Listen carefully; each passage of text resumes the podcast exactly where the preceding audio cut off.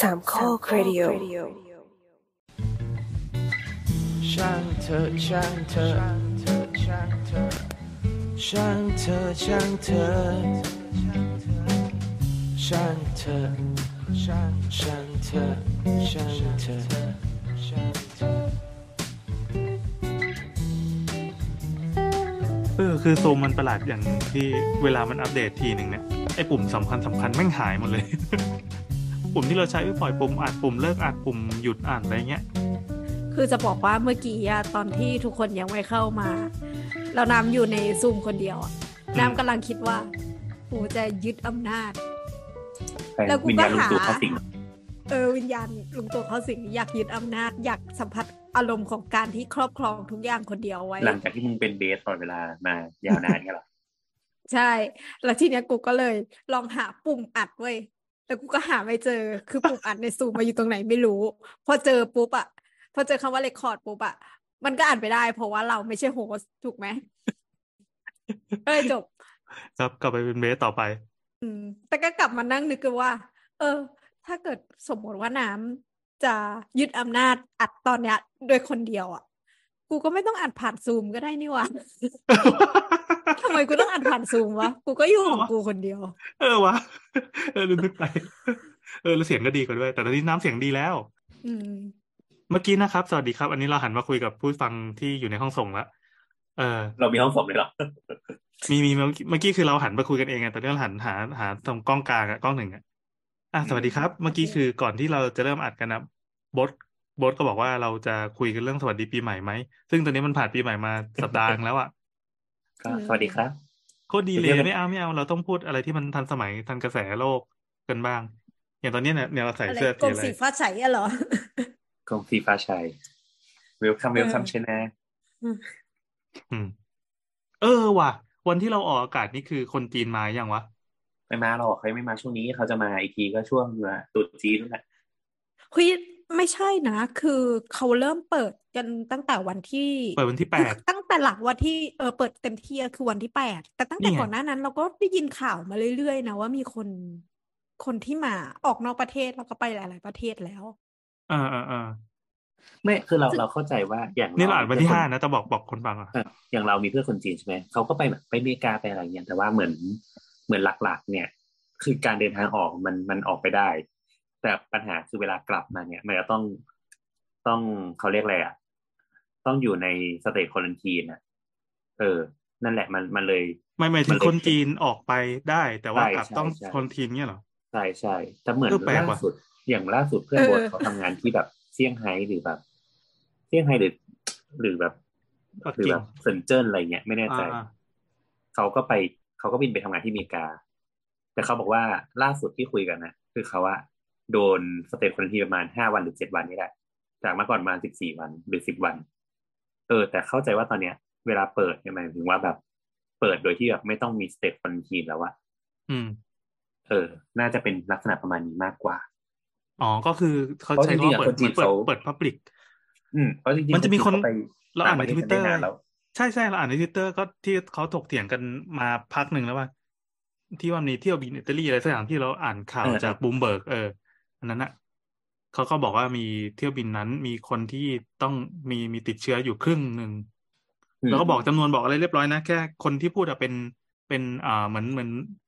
หน่วยเฝ้าระวังโรคอะไรสักอย่างของอิตาลีอะซึ่งเป็นเป็นหน่วยทางการเหมือนบ้านเราเป็นอะไรภาษาสออะไรสักอย่างหนึ่งอะ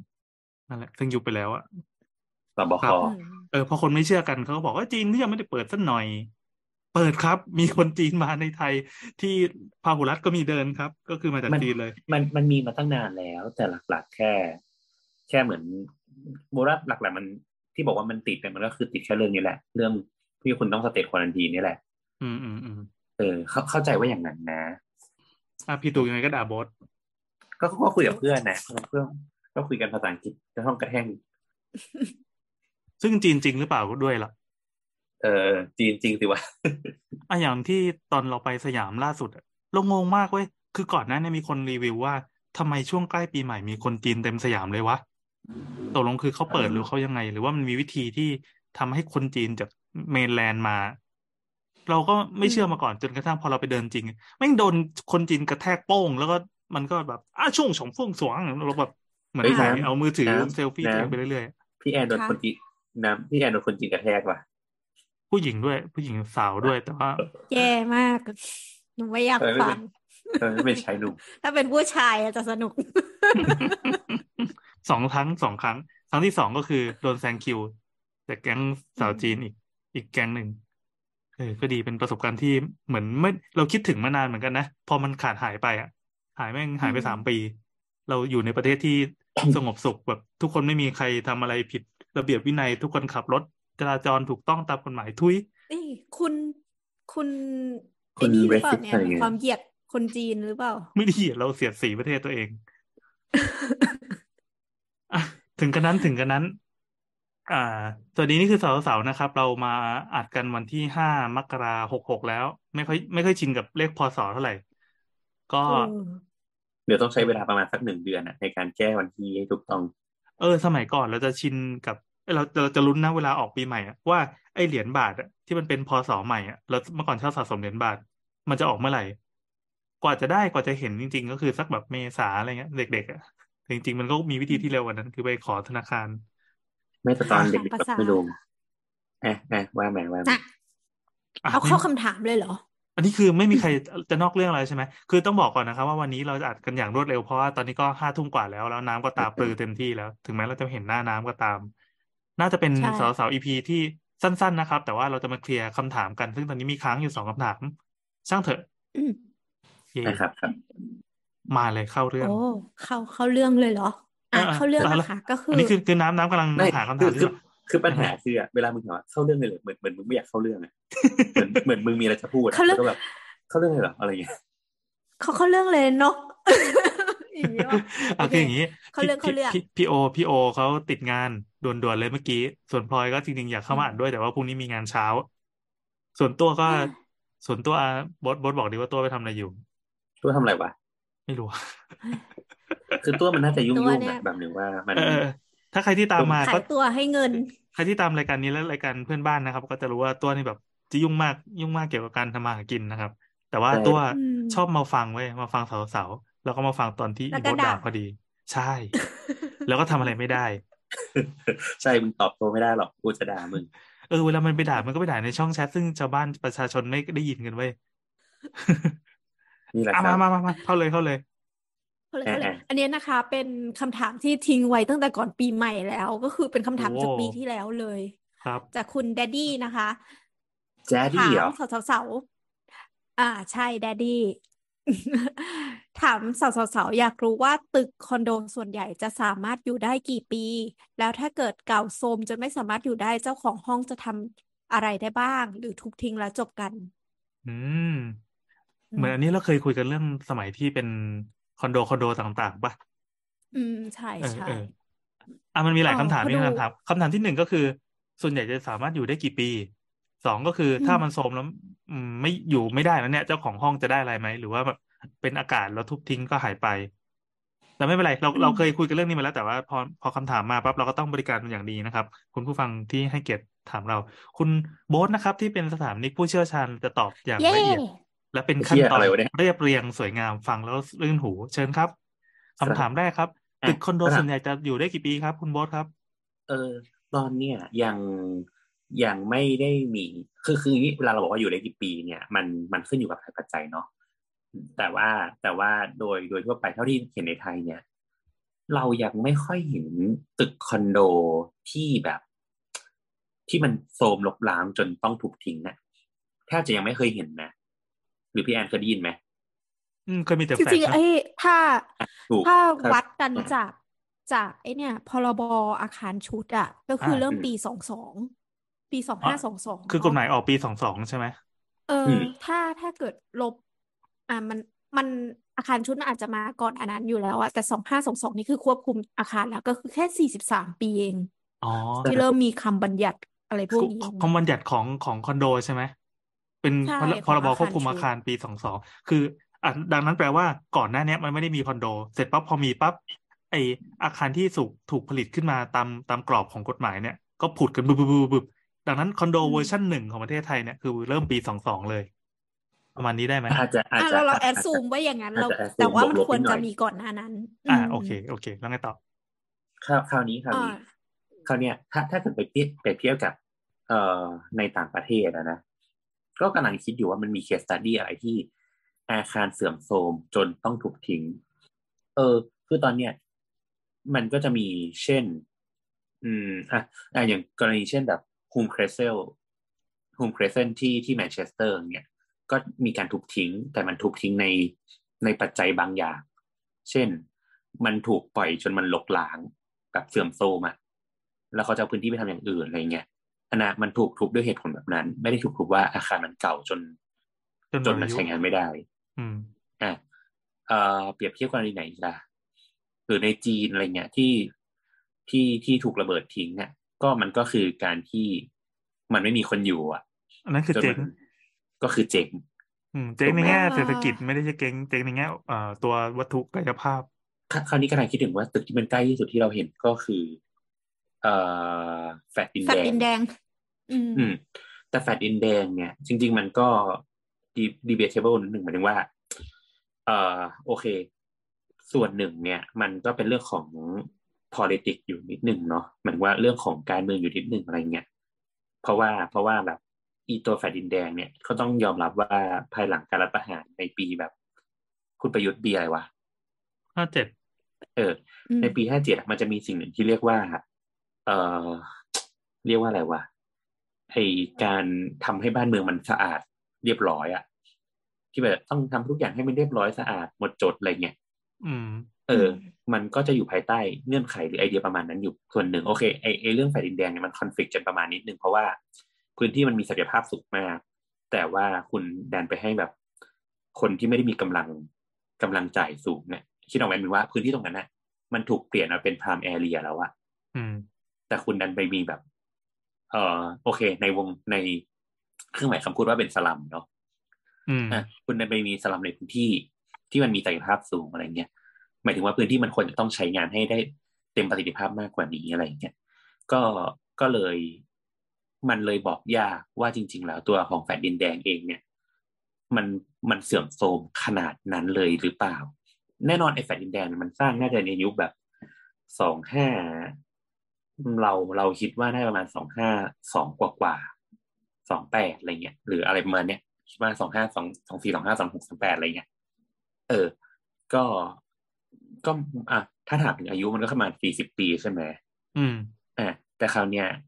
รัฐก็บอกว่าอาคารอันตรายมันเก่าแล้วดังนั้น จึงต้องถูกทิ้ง เราจำไม่ได้ว่ามันจะมีกรณีเช่นว่า เออเหมือนทางทางทางคนในแฟดอะครับ รวมตัวกันไปจ้างบริษัทเอกชนมามามามาทดสอบโครงสร้างอะครับ เออบริษัทเอกชนบอกว่าอยู่ได้ประมาณอีกห้าปีอะไรเงี้ยสิบปีอะไรเงี้ยแต่แต่แบบเหมือนทางวิศวกรรมสถานมันถ้าจะไม่ผิดนะ เขาก็มาตรวจแล้วเขาบอกว่า เออ โครงสร้างมันมันเริ่มเปื่อยแล้วมันอยู่ไม่ได้แล้วอะไรเงี้ยเออ มันมันก็เลย ไม่แน่ใจว่าใครพูดความจริงอะแต่ถ้าเกิดว่าแอดซูมว่าอย่างนั้น แปลว่าอายุของแฟลตดินแดงเนี่ยจะอยู่ที่ประมาณหกสิบปี อืมอืมอืมอืมอืมอะอันนี้อันเรานี้เรา assume ว่า เออ ประมาณไม่ใช่สิถ้าเกิดว่าเราบอกว่าสร้างประมาณสองเท่าไหร่อะสองหนึ่งนะขอเช็คเลยจำไม่ได้อานะพูดไปก่อน คืออย่างนี้เราอันนี้ความเห็นเรานะ เรามองว่าถ้าพูดว่าอายุของคอนโดมันจะอยู่ที่เท่าไหร่ คือที่โบทอ๋อพูดไปเมื่อกี้อะมันมันมีสองปัจจัยเว้ยปัจจัยแรกคืออายุของวัสดุกับโอสเคองก็ขอคือขอขอเปลี่พื้ยนนนิดนึงที่ เดี๋ยวเป็นเดี๋ยวเอาให้นิดนึงขอขอน้ำก่อนเอาน้ำให้จบก่อนอืมอืมอืมมาอืมก็คือมันมันมีสองมันมีสองเงื่อนไข เงื่อนไขแรกก็คืออายุของวัสดุของอาคารกับสองก็คืออ่า ไออำนาจเหนือพื้นที่ดินน่ะ มันเป็นของใครอะอันเนี้ยคือทำให้อายุของอาคารนะมันบอก มันมีการเปลี่ยนแปลงอันเนี้ยเนาะอย่างอย่างของเคสแมนเชสเตอร์หรือว่าเป็นเคสของอ่าแฟลตดินแดงอะทั้งหมดนะมันเป็นที่ดินของรัฐ ถ้าเราไม่ผิดนะอืมเออ ดังนั้นเนี่ย มันไม่ใช่สิทธิ์ของผู้อยู่ อืม ที่เออจะมันจะเป็นเรื่องของว่าสิทธิ์อะใช่ใช่ เอออะอะบทต่อ อะคราวคราวนี้อะเราเรากลับมาเช็คละ ไม่ใช่ จริงๆแฟลตดินแดงอะ สร้างแต่สองห้าศูนย์หกนะอืม เออ เริ่มสร้างแต่สองห้าศูนย์หกใช่ ดังนั้นน่ะ ถ้าแอดซูมาในปี ปัญหามันคือประมาณห้าเจ็ดอะที่ว่าห้าแปดห้าห้าแปดห้าเก้าดังนั้นนะอายุประมาณหกสิบปี เออประประมาณประมาณนั้นวิศวกรรมสถาซึ่งนซึ่งตัวเลขห้าสิบหกสิบปีเนี่ยมันเป็นตัวเลขอายุไขของอาคาร สูงประมาณนี้พอดีเลย ใช่ครับใช่ มันคืออายุไขของของวัสดุที่ใช้ทำโครงสร้างอะอ่าอ่าอ่าโอเค อันเนี้ยเราอืมเราอ่านข่าวนะ ในอันนี้เป็นข่าวสี่กุมภาพันธ์สองห้าห้าเก้านะครับ วิศวกรรมวิศวกรรมสถานระบุแผ่นดินแดงยังอาศัยอยู่ได้จะต้องตรวจสอบความแข็งแรงเชิงลึกให้แน่ชัด อืม อืม เขาบอกว่าแม้แผ่นดินแดงจะมีอายุ50ปีแล้วก็ตามเนี่ย มันก็ยังแบบ คงทนอยู่ได้อะไรเงี้ยเขาบอกว่าเอ่อการตรวจสอบเชิงลึกของวสทวสทคือวิศวกรรมสถานนะจะดำเนินดำเนินการตามหลักวิชาวิชาวิศวกรรมสามด้านคือศึกษาประเมินกำลังที่เหลือของอาคารก็คือความแข็งแรงเนาะความสามารถในการรับแรงสั่นสะเทือนของแผ่นดินไหว รวมถึงแผนงานเปรียบเทียบการซ่อมและการก่อสร้างใหม่ เพื่อประเมินประเมินความคุ้มค่าทางเศรษฐกิจ เห็นไหมอันเนี้ยมันจะมีสามด้านที่ต้องต้องต้องประเมินก็คือความแข็งแรง เขาเรียก life load dead load ใช่ไหมอืมหมายถึงว่าอืมมันตัวอาคารมันเองอยู่ได้ขนาดไหนก็ทางสองวิศวคือกรรมตัวตัวอาคารของมันอะอยู่ได้ในตอนที่มันมีแผ่นดินไหวก็คือภาษาอะไรคืออะไรหมายถึงว่าภัยธรรมชาติอืเนาะมและสามก็คือความคุ้มทุนทางเศรษฐกิจเนี่ย เอออมคราวเนี่ยแม้กระทั่งตัวของแผ่นดินแดงเองก็ตาม เนี่ย มันถ้าเกิดว่าใช้ใช้บทหมายปีห้าเก้าเนี่ย วิศวกรรมสถานยังยังคงชี้ว่าแม้จะผ่านมาห้าสิบปีแล้วเนี่ย อาคารคอนโดเนี่ยก็ยังอยู่ได้อยู่ อืม อือืมมแปลว่าแปลว่าถ้าเกิดอย่างเงี้ย มันก็บ่งชี้ได้ว่า มันอาจจะมีอายุได้ถึงห้าสิบหกสิบปีด้วยซ้อืมำอืมเอ่อเอ่อในในความเห็นเรานะ เราเรามองว่า ไอ้อาคารที่เป็นที่อยู่อาศัยที่ยังมีคนอาศัยอยู่อะ แนวโน้มที่มันจะมีอายุยืนยาวกว่า อาคารที่ถูกทิ้งร้างอย่างพวกตึกตึกหลอนสาทรอะอืม มันมันมีมากกว่าหนึ่ง เพราะว่ามันมีการรีโนเวทหรือการซ่อมแซมตลอด แต่ว่าทีเนี้ยวิธีการที่วัดความแข็งแรงหรือว่าลักษณะว่าจะใช้งานต่อได้เนี่ย ไอ้กฎเกณฑ์ของของโยธาเนี่ย มันก็มีการปรับเปลี่ยน เช่น อ่าปีนี้มันมีการ มันมีเรื่องของแรงสุดของน้ำเยอะขึ้น เขาก็จะไปเพิ่มระดับของการของของความคิดที่ว่า ไอ้ตัวโครงสร้างเนี้ย มันจะหิ้วอาคารนี้ได้นานอีกเท่าไหร่ขึ้น คือแต่อันเนี้ยไม่แน่ใจว่าทางวิศวกรอะ เขามีหลักเกณฑ์อะไรมาก แต่ว่าเราเข้าใจว่าเกณฑ์ตัวเนี้ย มันจะมีการเพิ่มขึ้นทุกปีดังนั้นเนี่ย สิ่งที่เราเห็นด้วยตาว่าวันเนี้ยมันยังอยู่คงทนอะ มันไม่ได้แปลว่า มันจะอยู่ในสภาพพร้อมใช้งานไปได้อีกสามถึงสิบสามสิบปีอะไรอย่างนั้นเลยไง ดังนั้นน่ะเรารู้สึกว่า โอเค เราอาจจะบอกว่าอาคารคอนโดเนี่ย อาจอยู่ได้ถึงเก้าสิบเก้าปีถึงเก้าสิบปี อืมได้เป็นแต่ร้อยว่าปีเลยไม่ได้แปลว่า เออ เกณฑ์แต่ละปีที่จะยอมรับให้อาคารเนี้ย ยังถูกใช้งานอยู่อะ มันมันใช้ได้ เข้าใจเอปะอใช่ คือคือตัวเลขประมาณอืมเก้าสิบร้อยปีเนี่ยเป็นตัวเลขที่เราค่อนข้างคุ้นเหมือนว่าเราไม่แน่ใจแต่ว่าอืมเราเคยได้ยินว่าตัวเลขมันประมาณนี้เหมือนกันอะคราวนี้คราวนี้ เอ่อไอ้พวกตึกทั้งหลายเนี่ย เราเรา เอางี้เราเรายังไม่ค่อยเห็นการทุบตึกคอนโดเท่าไหร่ ใช่ใช่ถ้าด้วยถ้ามันด้วยเงื่อนไขของอายุด้วยเงื่อนนะไขของอายุอาคารนะอ่าแต่เงื่อนไขอื่นๆอะเรามาพูดกันเรื่องเงื่อนไขอายุแล้วกัน เพราะว่าถ้าเรื่องอื่นเราพอเข้าใจละโอเค เรื่อง กฎหมายเรื่องความคุ้มค่าทางเศรษฐกิจหรืออะไรเงี้ย มันเป็นปัจจัยภายนอก เอาที่เกี่ยวกับตัวอาคารเลยตัวตัวตัวตัวตึกอะว่ามันอยู่ได้นานแค่ไหนอะเอาเอางี้เรา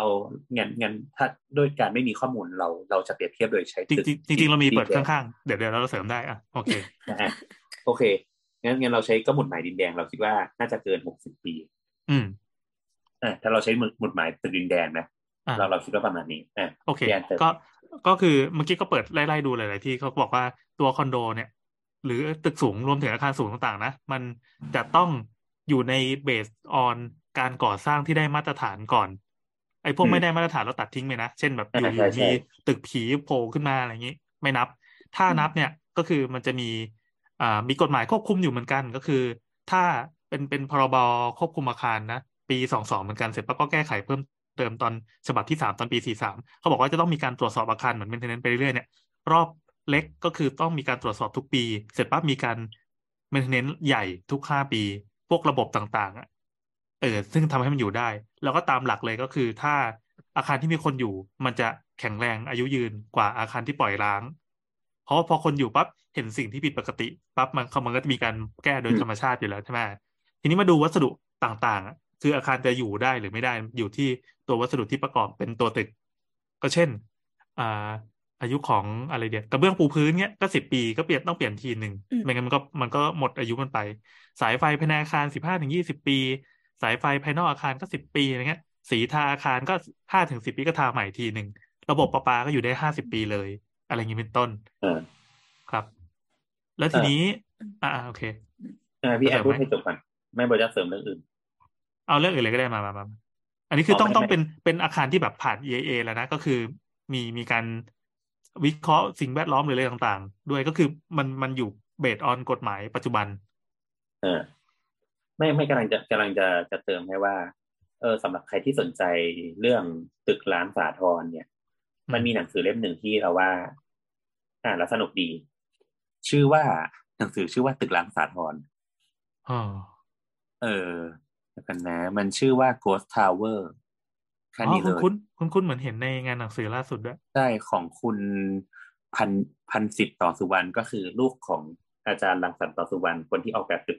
ตึกนี้แหละอืมอืมเออ เขาเขาก็จะเล่าว่า คือคือต้องบอกว่าบริษัทรังสรรค์ Associates เนี่ย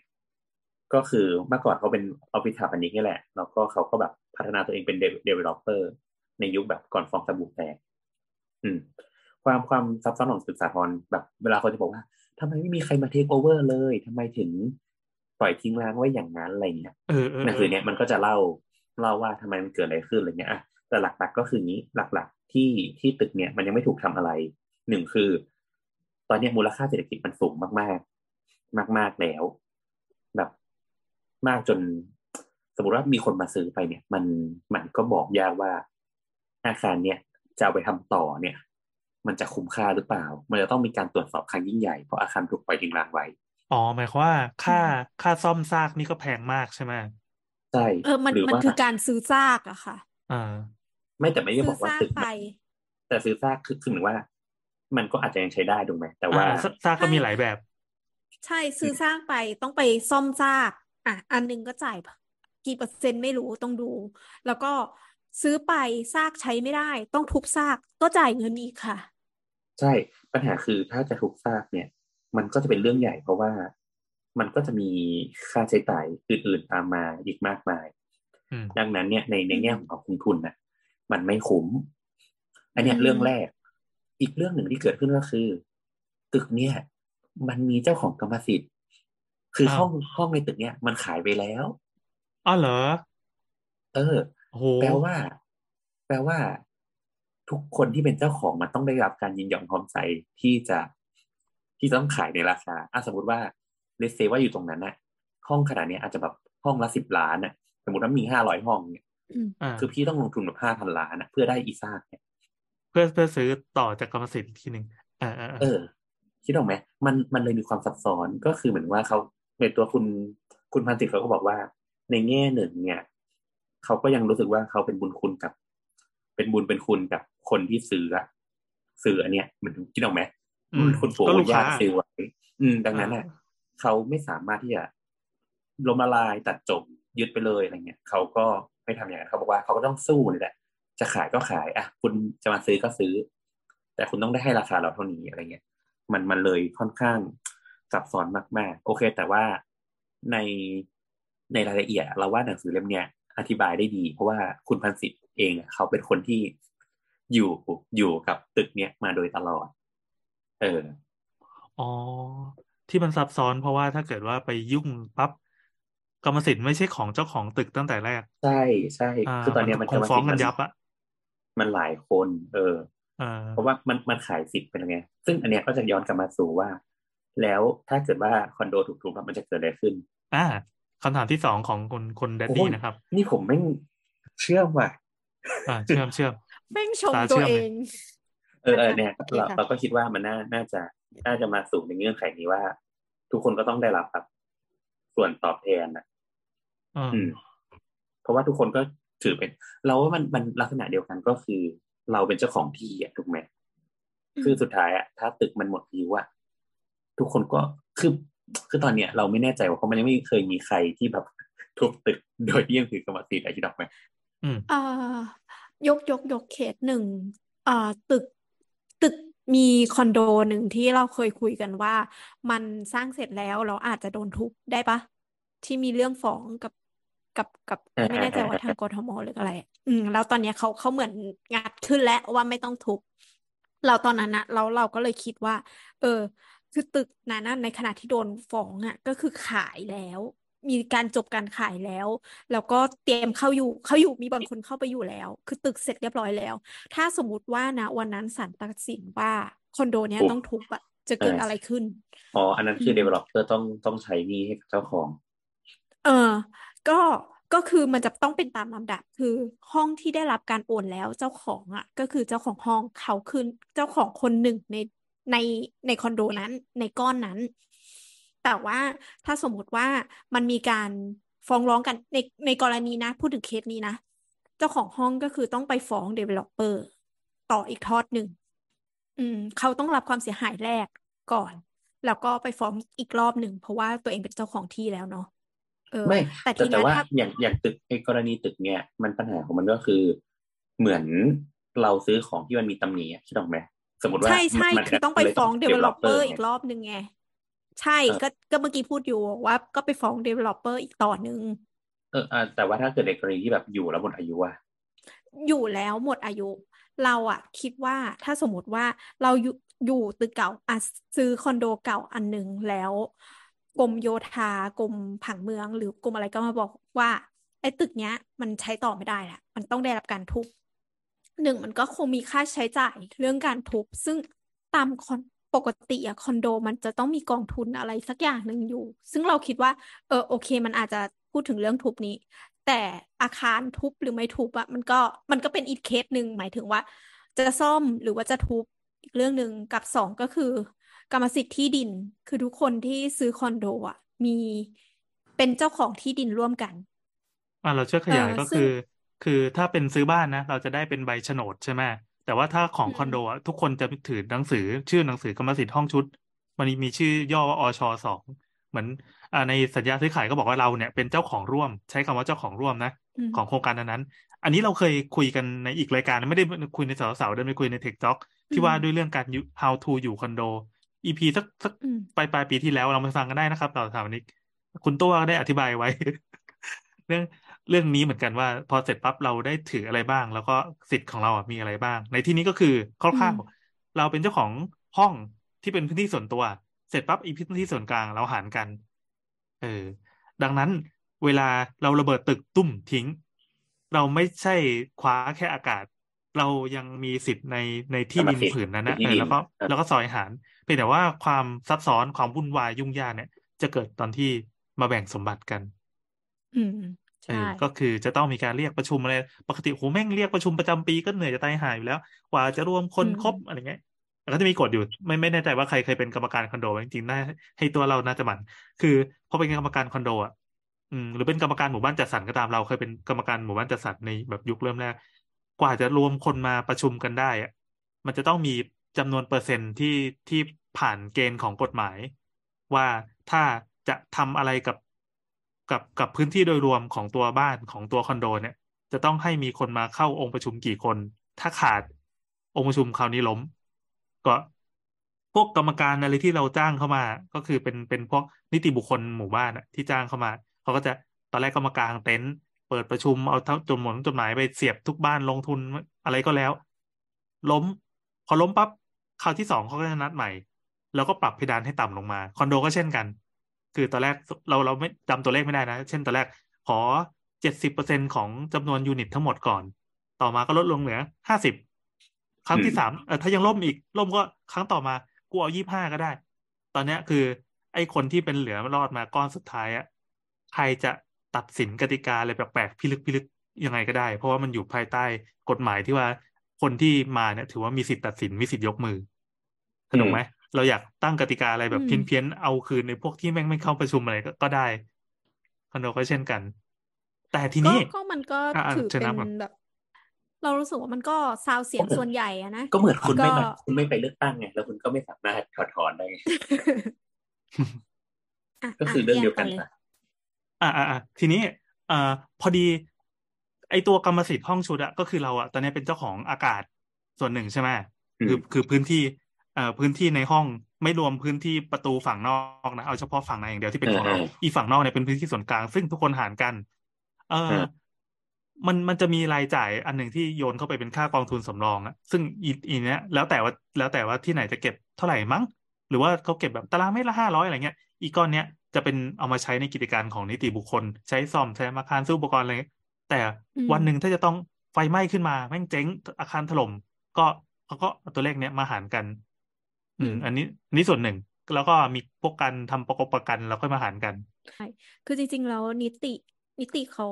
เขาสามารถรับฟังซาวเสียงแล้วก็เอาเงินก้อนนั้นนะไปทำไปทำอะไรอย่างอื่นได้ด้วยนะ เพื่อให้เงินมันงอกเงยอะเพราะว่าอ่าไปลงทุนอย่างพูดว่าใช่ใช่ไปลงทุนเคยได้ยินว่ามันมีคอนโดที่อย่างหนึ่งก็คือนิติเอาไปซื้อหวยแล้วถูก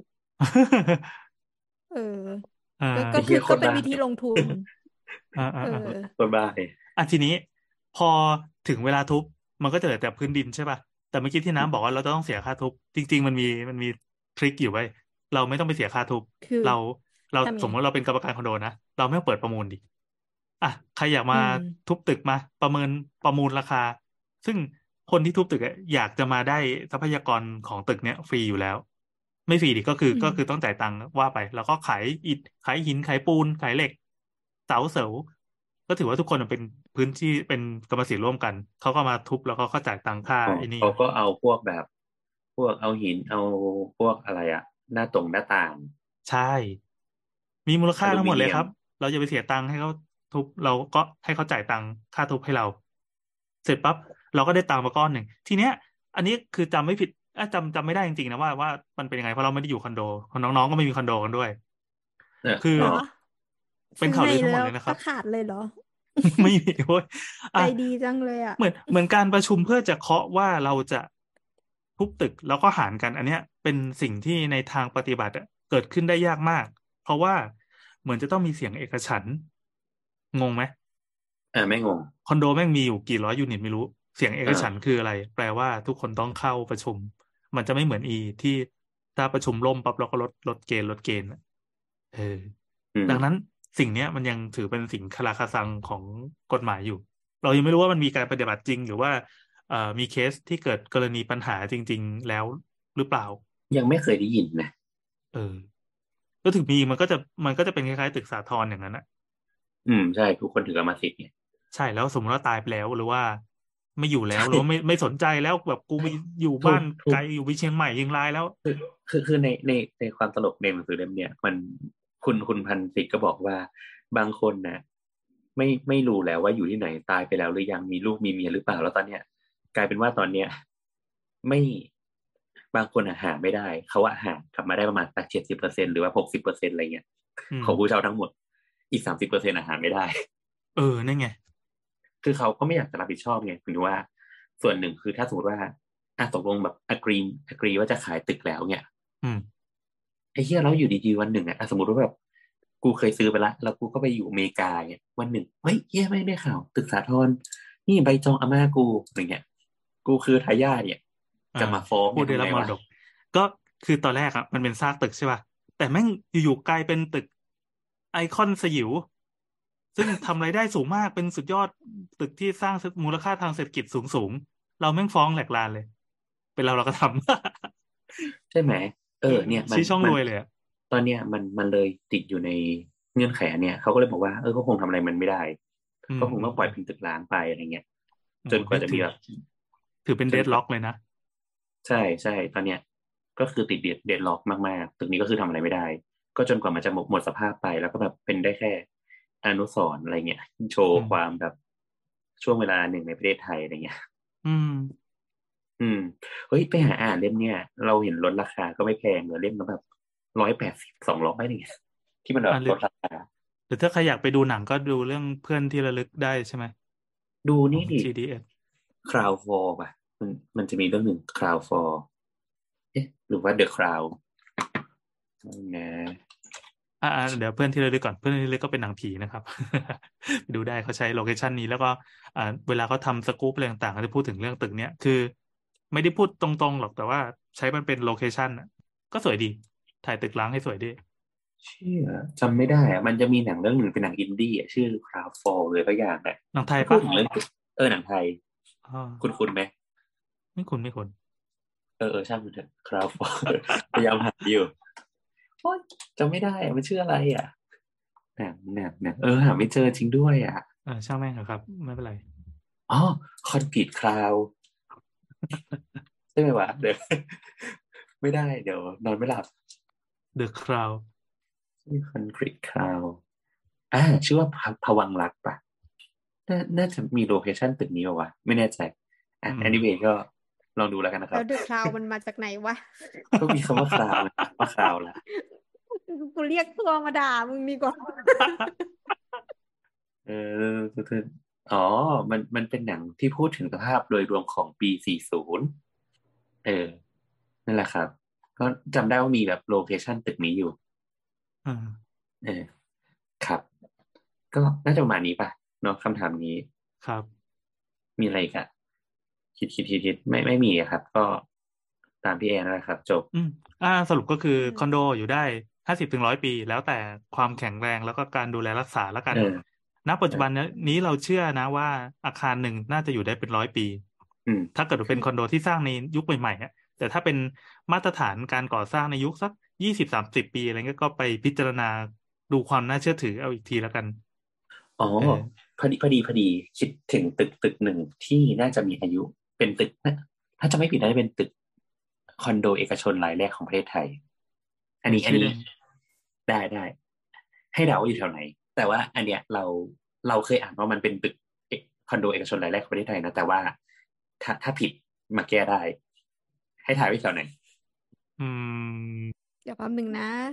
โอ้ยไม่ขอรู้ว่าขอขอคำใบ้หน่อยว่า อยู่ประมาณปีไหนที่สร้าง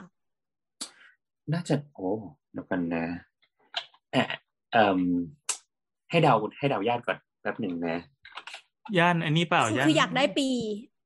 ย่านเจริญถ้าได้กรุงปีอะไรอย่างเงี้ยแล้วเราเลยปะ เออต้องปีก่อนต้องปีก่อน เอ่ออยู่อะเฉลยเลยก็ได้ง่ายดีเออมาเลย ชื่อว่าคอนโดสยาม อยู่ตรงหลังเซ็นทรัลพระรามเก้าโอ้เราอะเราเดาอยู่ว่ามันจะต้องอยู่ตรงคำว่าพระรามเนี่ยแหละ คือเราอะเคยอ่าน อะเขาบอกว่า อันนี้ reference จากพันทิปนะครับ เออเขาบอกว่าเป็นคอนโด มีสองอันนี้เขาว่าประมาณสองห้าสองสองเออ first first ก็คือปีแรกเลย กฎหมายออกปั๊บอืมอาคารนี้ก็โอเค รอไฟเขียวมานานแล้ว โอเคปึ๊บปึ๊บปึ๊บปึ๊บเออ แต่อะมีคนมันมีคนมาแย้ง ตอนเนี้ยกำลังมีหลายตึก มีคนบอกว่ามีตรงลาดเทวีทาวเวอร์ ตึกแรก นาทีมีคนบอกว่าเป็นสยาม สยามคอนโดอ่าตรงตรงหลังพระรามเก้าเออน่าสนใจ คือตอนเนี้ยเปิดในเว็บเราบอกว่าค่าเช่าอยู่ที่สองหมื่นสามถึงสองหมื่นห้าสองห้องนอนนะคะ อยู่ที่แปดสิบแปดตารางเมตรอืมโอ้ห้องใหญ่นะ อืมอ่าเขาบอกถ้าว่าเทียบคคราวนี้มันมี เอ่อมีคน เอาเป็น paper มาเว้ยเป็นสารศาสตร์มาจากสารศาสตร์ เป็นแบบงานวิจัย เขาบอกว่าอาคารชุดแห่งแรกของประเทศไทย ก็คือโครงการ Grand View House Grand View House อยู่พระโขนงสร้างเสร็จปีสองห้าสองสี่อืมแต่สยามคอนโดสยามอะเขาก็บอกว่าสร้างเสร็จสร้างเสร็จปีสองห้าสองสี่ประมาณนี้เหมือนกันนะ ตอนนี้ก็เลยไม่แน่ใจว่าอันไหนเก่าสุด อะเจอละแกนวิวเฮาส์เนี่ย ตอนนี้อยู่สุขุมวิทยี่สี่พระโขนงใกล้อุทยานเบญจศิริ สร้างเสร็จปีสองห้าสองสี่ครับอืมเป็นอาคาร เป็นอาคารสิบสามชั้นสองตึกจำนวนห้องชุดเจ็ดสิบสองห้อง เนื้ชื่อออะไรที่นะต่ขอชื่อใหม่สิำแกรนวิว Grand View House เนื้อเนื้อที่ต่ำสุดของห้องชุดคือหนึ่งร้อยเจ็ดสิบหกตารางเมตรโอ้ยใหญ่สะใจมาก เออ เออเฮ้ยจริง ๆ แล้วอยากหาข้อมูลอันนี้เลยว่ะบอกว่าขนาดของของห้องชุดที่ตั้งแต่เริ่มแรกที่แบบมีการอาศัยแบบห้องชุดในประเทศไทยอะ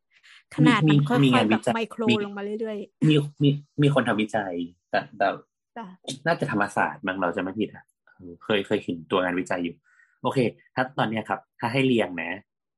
ให้เรียงก็คือเมื่อกี้บดพูดถึงสยามแกรนด์วิวแล้วก็ ราชเทวีใช่ไหม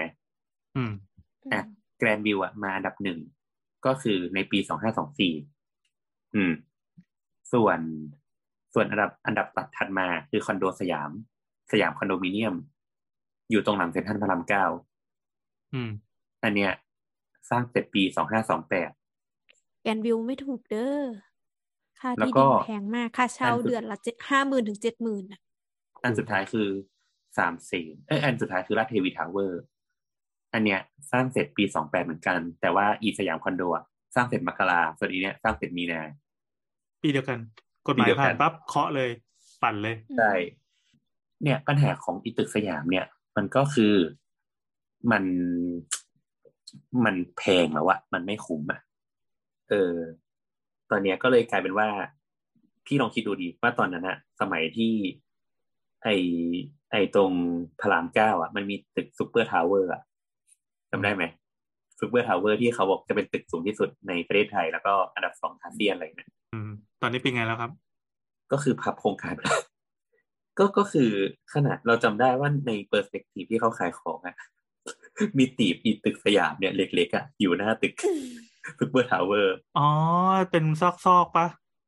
ใช่ใช่เออเออ แล้วพี่คิดดูดิแบบตอนเนี้ยตรงตรงพระรามเก้ามันมีอาคารสำนักงาน มีเซ็นทรัลมีตึกอะไรไม่รู้เต็มไปหมดเลยอะแล้วก็มีอีตึกโง่ๆเนี่ย อีตึกสยามสยามทาวเวอร์ เนี่ย บ้าเขาเปลี่ยนอยู่หนึ่งตึกด้วยเรื่องราวทางประวัติศาสตร์ ก็คือมีตึกที่สูงแค่สิบเจ็ดชั้นนะอยู่ตรงนั้นนะในแบบบริเวณนั้นที่ตึกแบบ ขึ้นไปสามสิบสี่สิบชั้นหมดแล้วอะเออ นี่แหละครับ ก็ก็จะเป็นเนี่ยเดดล็อกที่เรายังคิดว่า น่าจะเป็นเรื่องที่ยากมากๆที่ยังแบบ ยังไม่เห็นว่าคนจะดีลกับมันยังไงเฮ้ยน่าสนุกว่ะ อืม พอมาคิดดูว่า มันมันจะปลิ้นออกไปทางไหนกฎหมายอะ อืมอะนั่นแหละครับอะข้อหนึ่งจบยังมีประเด็นอะไรข้างๆไหมจบละโอเค ครับ ก็อีกร้อยปีนะครับ เจอกัน ถ้าใครยังอืมอยู่นะครับ คอยดูว่าคอนโดงั้นที่ท่านงั้นซื้องั้นงั้นเวลาเราพูดบอกว่าเฮ้ยคอนโดอะ ซื้อซื้อแล้วมันก็อยู่ไม่ได้ เดี๋ยวมันก็ทุบลูกหลานก็อยู่ไม่ได้ มีลูกก็อยู่ไม่ได้ นี่ก็คือไม่จริงถูกไหมเพราะว่าจริง ๆ มันอยู่ได้นานกว่านั้น ก็นี่คือต้องแล้วแต่อย่างแล้วน้อยแต่ก็ความหนึ่งตาเหี่ยว ตาดีได้ตาได้เสียนะครับอืมตาได้คุณอาจจะเจอขุมทองในอนาคตมันคือคริปโต อย่างน้อยก็คือหนึ่งเจเนอเรชันป่ะเออ แต่อ๋อเราแต่ว่าว่าสไตล์จริงๆของการเอออยู่มันมันถอยหลังลงบอกว่าคนไม่ได้อยากอยู่ ปัจคอนจัยคขอนองโดการนะอยู่คอนโดมันมีมันมีเยอะขึ้นกว่าเดิมปะ คอนโดน้ำวันยิ่งห้องมันเล็กไม่ได้ยิ่งวัสดุยิ่งเปเอลี่อยนมัไปนอีกมันแบบมันหมีนึ่งเรื่องปัจจัยของแบบพื้นที่ทำเลอะไรอย่างเงี้ยการเดินทางอะไรอย่างเงี้ยเยอะอะแต่อันนี้แต่เราเราไม่เราได้มองเรามันเป็นที่ที่อยู่ถาวรขนาดนั้น แต่เราเราคิดว่าเท่าเท่าที่เราเห็นนะไม่ได้ตามมากแต่เราคิดว่าพักหลังนะฮะเทรนด์ของคอนโดที่ห้องมันใหญ่ขึ้นนะในเมืองมันเริ่มกลับมานะอ้าวเหรอแล้วคอนโดที่ที่มันที่มันซอยซอยย่อยลงอะ มันจะไปอยู่ตรงแบบ พวก new CBD อะพวกแบบเมืองใหม่ ๆ ขึ้นอะคิดออกไหมแต่ว่าในเมืองเขามันมีพื้นที่อะอะเราคิดถึงไอ้โครงการ อยู่ตรงพระรามสามอะที่มันขายทั้งฟลอร์เลยอะเอ่อ Windshellอ๋อ แต่แต่จะเอาอันนั้นมาเป็นเทรนด์ไม่ได้ปะวะ มันเป็น เออไม่ได้ละอันรานั้นมันแต่ค่อนราคาข้างมันจะเท่าไหร่ล่ะครับเออมันมันไม่วินชิลได้นี้ขายคนทั่วไปไง ใช่ใช่แต่เราเราคิดว่าอีกหน่อยเนี้ยคิดว่านะ เหมือนคนที่มีกำลังอยู่ในเมืองได้อะมันก็ต้องเป็นคนมีตังค์แล้วอะก็เลยก็เลย ไม่ค่อยเห็นแล้วนะหรือว่าแบบมันยังมีอยู่ไม่แน่ใจ เพราะว่าตอนนี้ปัญหาอันหนึ่งมันคือ oversupply ด้วยปะยังเป็นอยู่ไหมเป็นอยู่ปะเขาก็เลยนี่ไง ที่เขาบอกให้ต่างชาติมาซื้อที่อยู่ได้ไงมันมัน เออ ไอ้ประเด็น oversupply มันมันค่อนข้างแปลกเว้ยเพราะว่าเราไม่ได้ oversupply เพราะว่าคนเข้าอยู่ไม่พอ มัน oversupply เพราะว่ามัน overpriceอืม เออ ก็อะไรประมาณนั้นแหละเมื่อกี้จะมันพูดอะไรมันวะมันก็เลยจำไม่อีได้หลัละกอีเหลือว่ะมันมันมันเลย เราเลยให้คำตอบของคำว่า มันต้องขยายห้องต้องอะไรอย่างเงี้ย เพราะว่าคนการเงินคือเราก็รู้สึกว่า อีกอย่างหนึ่งที่อยากจะพูดก็คือ ถ้าเป็นคนต่างชาติที่เขาจะมาอยู่ในไทย เขาไม่ยินดีที่จะอยู่ห้องเล็ก อืมเหมือนว่าถ้าเกิดเขามีเงินเยอะมากกว่านั้นนั้นที่จะซื้อที่อยู่ของไทยได้ เขาไม่ได้อยากอยู่ห้องห้องพักขนาดสามสิบตารางเมตรอะไรประมาณอืเนี้ยมอืมก็นั่นนะครับ มันอาจจะเป็นขนาดของห้องแล้วก็ราคาที่ขายคนต่างชาติก็ได้ อะไรประมาณนั้น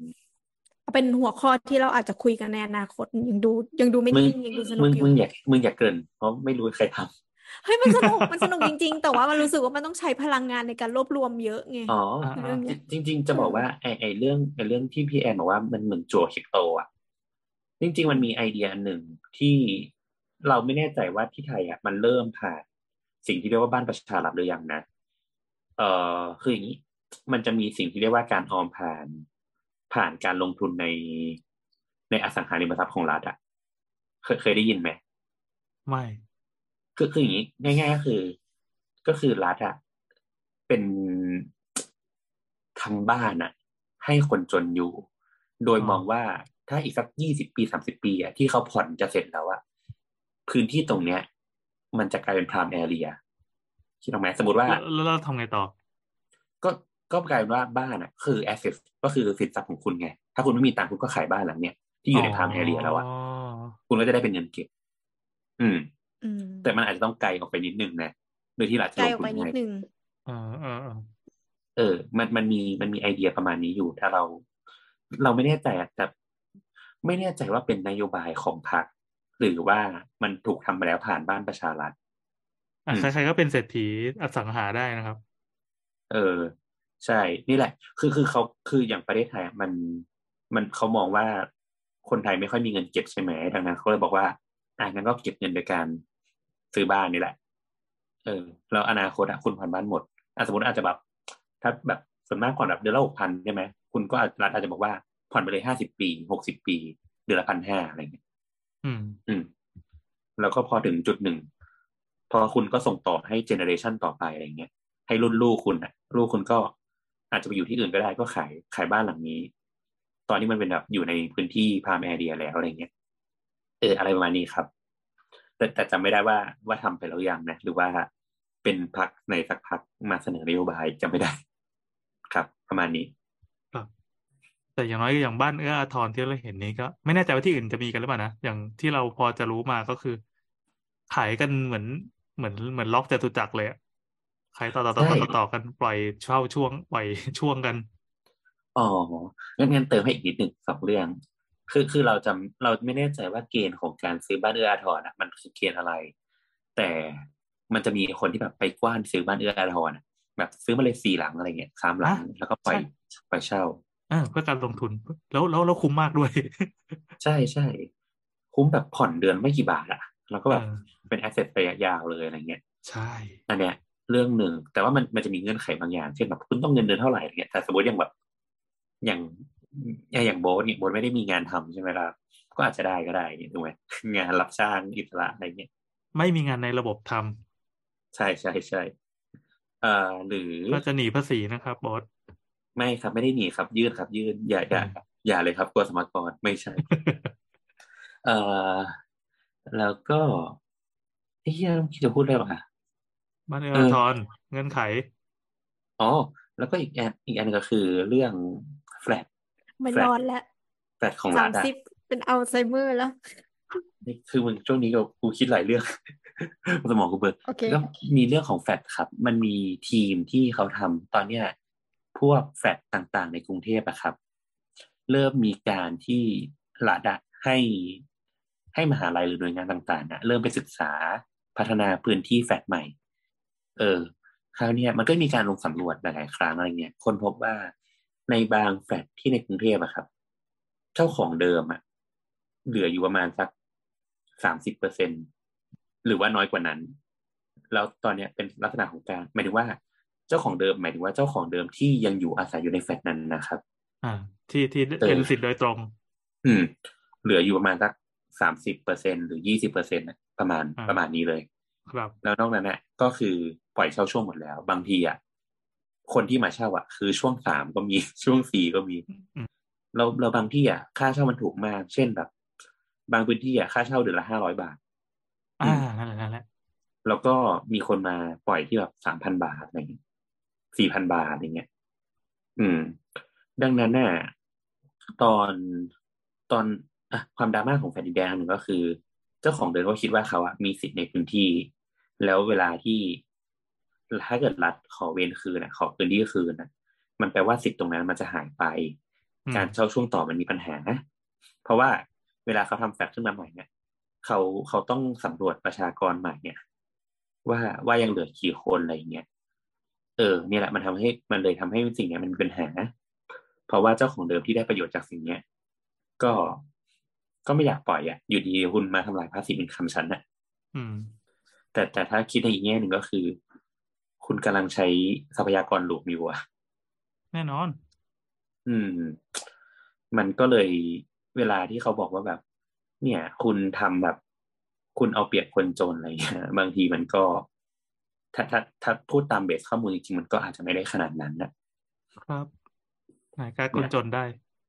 อืมเพ ราะว่าจริงๆเขาก็อาจจะไม่จนเพราะว่าเขาอาจจะแบบกินพาสซีฟยืนคำจากทรัพยากรของส่วนรวมอยู่ก็ได้ ครับครับพอจบ เดี๋ยวเดี๋ยวยังมีอีกอันนึง อีกข้อหนึ่งครับคำมาเลยถามครับหนึ่งครับไอ้เหี้ยตัดยาวสัตว์ไงล่ะเออตามตามที่บีฟเลยไหมวันนี้จะให้โบ๊ทเป็นคนแบบนำตอนนั้นโบ๊ทโจมไม่ทิ้งอยู่งานแล้วสักมาทีใส่ใจจากการเออแล้วพอปล่อยให้มันพูดแม่งก็เบรกแตก เออเออไงล่ะ อะต่อไปต่อไป โอเคค่ะ จะคุณสมโอ๊ตนะคะ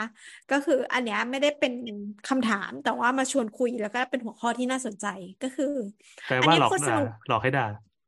ไม่ไม่ได้หลอกด่าที่อันบอกนี้ว่ามาชวนน่าคุสยนจใจรินี่งคือหลอกชัวร์หลอกให้ด่าชัวร์ๆเอาไปทำพล็อตนิยายได้เลย ตึกปลอมที่เอาไว้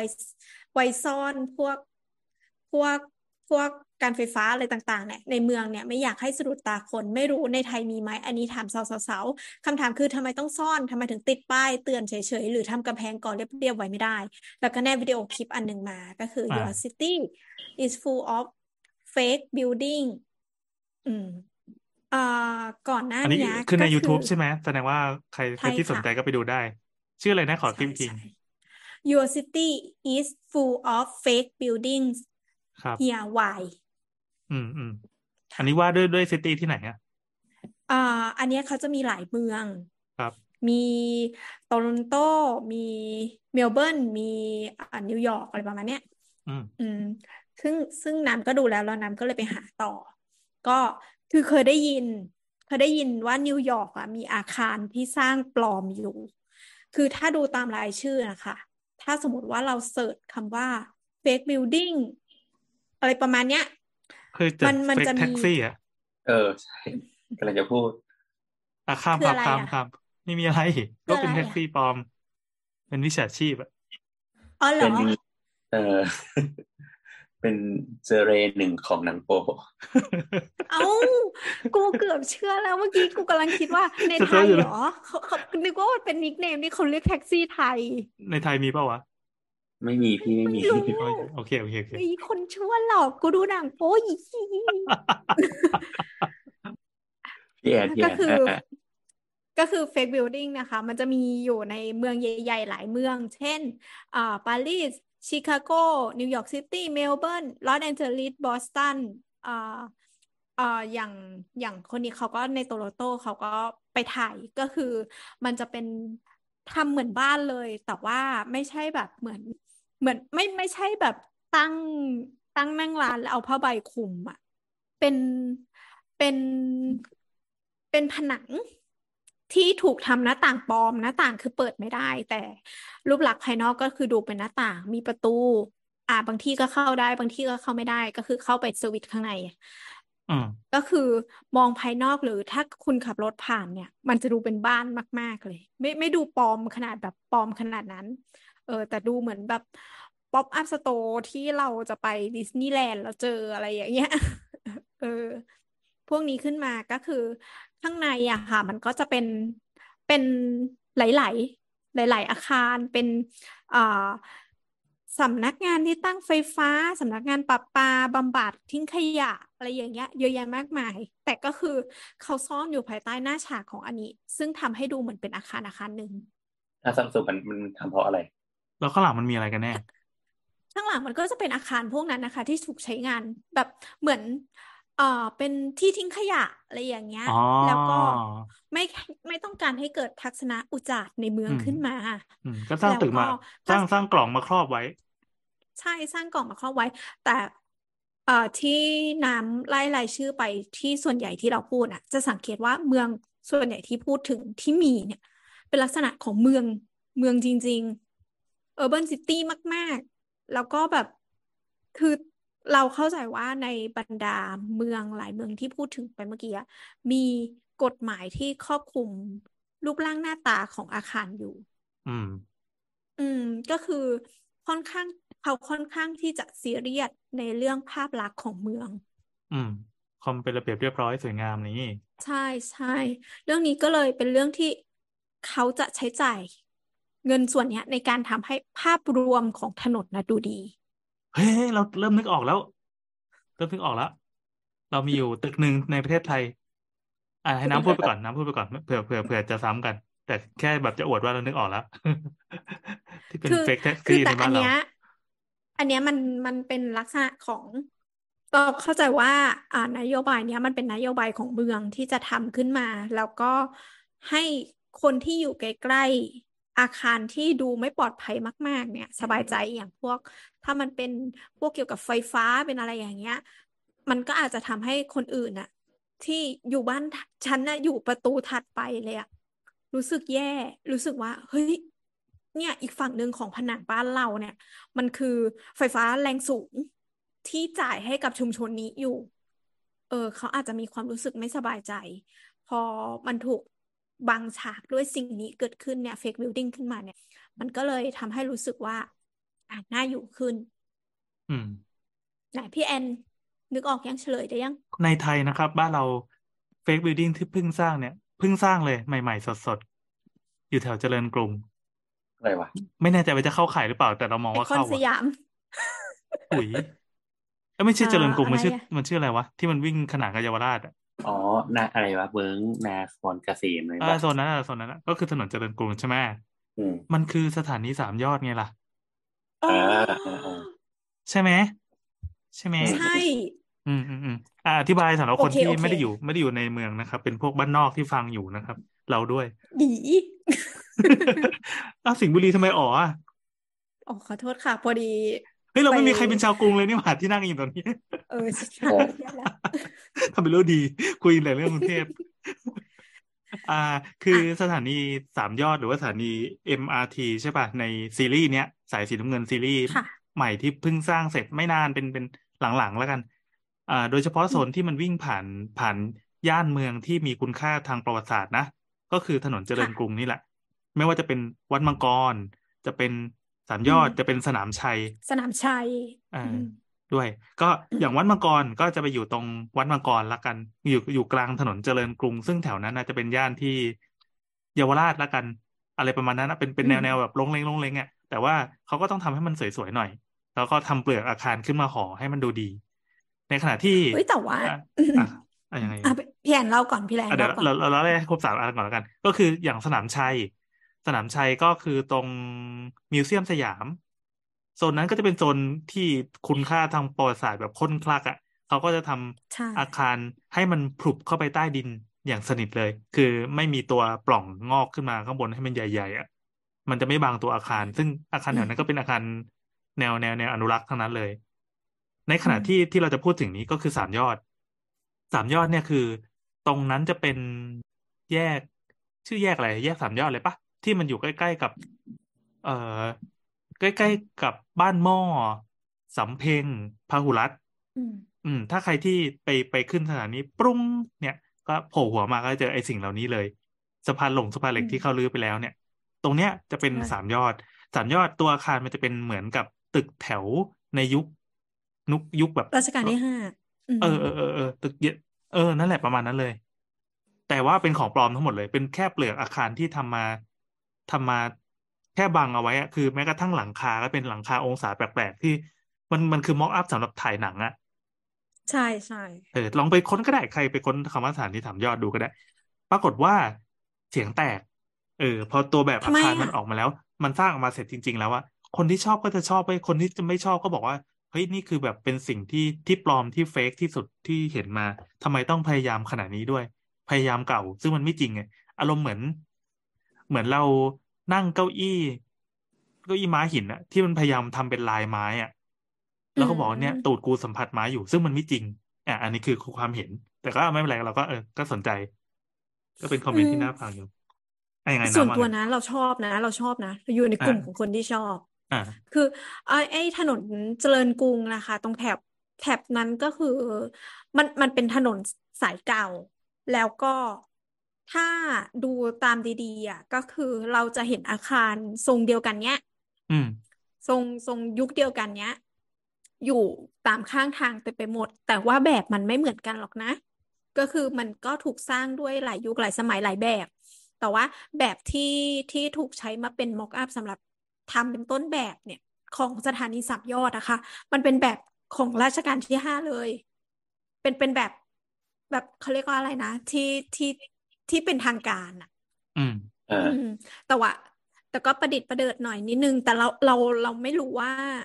ว่าทำไมมันถึงทำให้องศาหลังคามันแปลกนะเพราะว่าจริงๆมันก็ไม่จำเป็นจะต้องต่ำไม่ต้องจำเป็นต้องสูงขนาดนั้นนะเราก็ไม่เข้าใจเหมือนกัน คือมันเน้นมุมกล้องมากๆเว้ยเอไอตัวเอเอต้องบอกว่าคือเราตกใจมาสี่สิบห้ามากเลยอะคืออาคารมันเป็นแนวแนวที่ที่เราเรียกคุ้นกันว่า colonial แล้วกันเนาะ จริงๆมันเป็นอ่าเป็นเป็นนีโอคลาสสิกอะอะเราเรียกว่า colonial แล้วกันอืมที่มันเป็นกรอบหน้าต่างจะเป็นสีเขียวๆหลังคาจะเป็นสีอืมเทาๆเป็นกระเบื้องว่าวแล้วพอตัวอาคารมันจะเป็นสีแบบ beige beige ครีมครีเหลืองขาวๆเหลืองๆเออนั่นแหละเออประมาณนั้น เออซึ่งถ้าเป็นตัวอาคารปกติอะมันก็ยังมีชีวิตอยู่แล้วก็ในเวิร์กแถวๆนั้นอะเขาก็มีการปรับปรุงตัวตัวอาคารทั้งย่านทั้งโซนเลยก็พอดีมีทุนใหญ่ใช่มาแถวนั้น เขาก็ทำโซก็นนั้นให้มันดูดี ก็โซนนั้นนะคะพอ มันมันมีเรื่องขององค์อ่างด้วยเนาะอืมพออืมทำปุ๊บอะมันก็รวมธีมกันอยู่นะ ก็คือดูดูพอไปกันได้อะไม่ได้ขมมากไม่ได้ปลาแรมมาก คือเราก็รู้สึกว่า เออเออคือสมมติว่าถ้าคุณเป็นนักท่องเที่ยวชาวต่างชาติ มันก็ดู มันก็ดูโอเคอะก็เดินอืเดินมไปด้วยกันไม่ได้รู้อะไรมาก แต่ก็รู้สึกว่าผ่านตาไม่ได้ไม่ได้แสลงตาสักเท่าไหร่อะไรอย่างเงี้ย แล้วทำไมคุแล้ณวจะก็ชาติพอทำต่อครับทำไมคุณจะชาติทำต่อ คือจริง ๆ แต่ว่าอย่างที่บอกบอกว่า ไอ้ตัวปัจจัยที่ทำให้แถวเนี้ยมันมีชีวิตชีวามันมาแล้ว คือมันมันมันมีรถไฟฟ้า มันมีสถานที่แมกเนตอ่า มันมีที่เที่ยว แต่ตอนเนี้ยมันยังไม่มีคน มันยังไม่มีมนุษย์ อ่า อืมอืมเวลาที่เราไปเราก็คือไปแบบ กูรู้ว่ากูจะไปทำอะไรอะก็คือ ก็คือไปแค่อย่างนั้นน่ะ ถ้ามีเป้าอยู่แล้ว แต่ว่า เออ ไม่ได้ไปแบบ วันนี้อยากจะลองเดินเล่น อย่างไม่มีเป้าหมายอะไรอย่างเงี้ย มันไม่ไม่มีความคิดนั้นกับแถวนั้นไงเรากำลังคิดว่าคือเราไม่แน่ใจว่าตึกแถวแถวนั้นนะคะ มันมีเจ้าของเป็นเอกชนหรือว่าส่วนกลาง ต้องไปลองเราดูว่ามันคาดเป็นหวัของงสำนักงานทรัพย์สินส่วนพระมหากเอษัตอริย์ถ้าถ้ามันเป็นทรัพย์ทรัพย์สินส่วนพระมหากษัตริย์อะค่อนข้างจะยากที่จะทำให้ให้มันมีชีวิตชีวานะมันเป็นอืองมค์กรที่ไม่ค่อยเข้าใจหลักการเป็นมนุษย์สักเท่าไหร่อะไรเงี้ยอุ้ยอุ้ย ไม่อุ้ยคือจริงๆก็น้ำพูด ไม่ได้ว่าอะไรมาก เออือมคือมันไม่ มันไม่ได้เข้าใจชีวิตของของสามัญน่ะ ที่ที่เขาจะต้องแบบ มันจะต้องมีมนุษย์ที่ละเกะละกะ มันจะต้องมีอะไรที่น่ารำคาญอยู่บ้าง แต่วันนี้คือมนุษย์อะไรอย่างเงี้ยมันก็เลยจะไม่ไม่ไม่ไม่ให้ให้ให้ชุมให้ชมนองว่าย่านมันมีชีวิตชีวาเออใช่ใช่ใช่ใช่มันคือเรื่องวิถีชีวิต เอาวิถีชีวิตอืมไปฟาดมัน แต่นี่คือความความสงบเรียบร้อยอะความสะอาดตา เน้นความใช่สะอาดตาเป็นสำคัญจริงจริงให้จริงจริ priority งกับมันจริงจริงจริงจริงๆวิธีคิดง่ายที่สุดก็คือ เอ่อ ให้ใช้คำว่าในในนามของความสงบเรียบร้อยอะอ่าคือเราว่าคำเนี่ยคือคือคำที่เหมาะกับการพัฒนา Public Architecture Public Space ในยุคของคสช.ทุกทุกอัน In นะมัน the จะถูก name of God มันซึ่งถูกอันนี้ไม่ถูกถูกไม่ใช่ว่าจะเป็น negative หรือ positive นะ มันเป็นมันเป็นมันเป็น concept ละกัน มันเป็น concept ใหญ่เอออันหนึ่ง concept ที่ ถ้าคุณไปดูเลยภายหลังการปฏิวัติในปีห้าเจ็ดเนี่ย การพัฒนาพื้นที่สาธารณะทั้งหลายเนี่ย หรือว่าการจัดการ reorganization หรือทั้งอย่างเนี่ย มันจะมาอยู่ภายใต้ตีมของคำว่าความสงบเรียบร้อย อืม ให้ให้ไปลองสังเกตดู เพราะว่าช่วงช่วงที่ทำ thesis อะ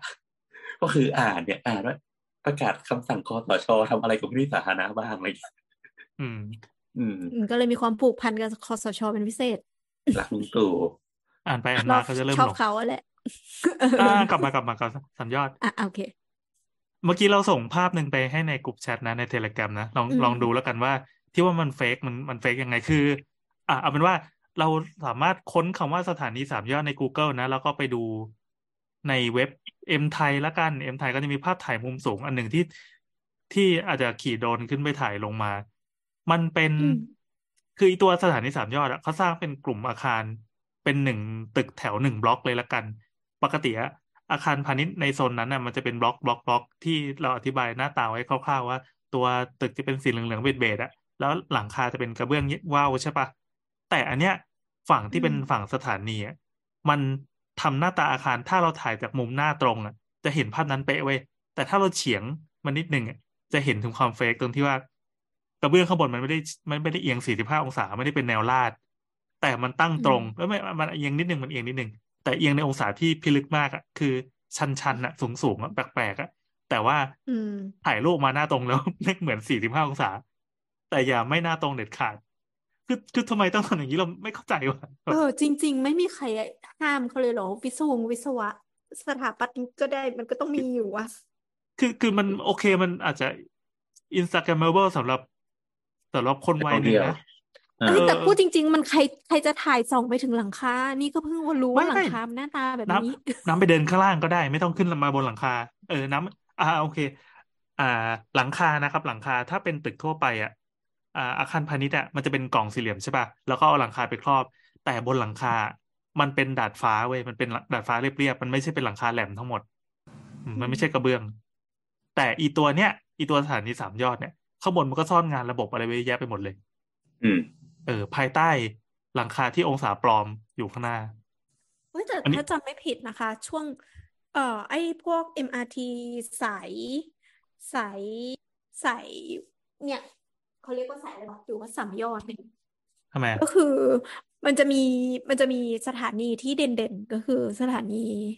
สามยอด วัดมังกรอะไรพวกเนี้ย มันจะมีอ่าธีมใช่ไหม ใช่แล้วใช่ข้างใช่ใต้อะเขาพยายามใส่สตอรี่นะสามยอดเนี่ย คือหัวอย่างลำโพงที่บด้อวยกว่า เออ มันมันมีมันมี มันมีเรื่องราวเยอะกับถนนสายนี้เขาก็พยายามเก็บ story อยู่ ซึ่งเราซึ่งเราโอเคนะ ถึงมันจะเป็นภาพถ่ายแห้งๆ อยู่ในชานชาลาก็ตามอืมหรือว่ามีแบบ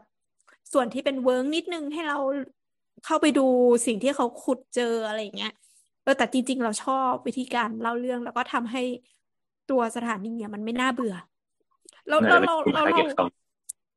เฮ้ยจริงๆนะเว้ยคือ อันเนี้ยมันไม่ได้ไม่ได้ขายคนต่างชาติได้ไง มันขายคนไทยได้ถ้าถ้าถ้าทำสตอรี่ของพื้นที่แล้วมันจะเพิ่มมูลค่าของ ให้เรา appreciate กับการเดินในย่านนั้นขึ้นมา มันบิวเราตั้งแต่สถานีแล้ว มันจริง ๆ เราชอบนะมุมมองเนี้ย วิธีคิดนี้ เออแต่ว่ามันอาจจะต้องมีหลายอย่างนะแต่ว่าอัรูนปนี้ที่แอนเนี่ยส่งมาอันที่สองน่าเกลียดมากจริงบอกแล้วมุมมองจากข้างล่างมันก็เห็นแล้วว่ามันน่าเกลียดงั้นเล่านิดหนึ่งเลยว่า จะบอกว่าจริง ๆ แล้วอะการออกแบบ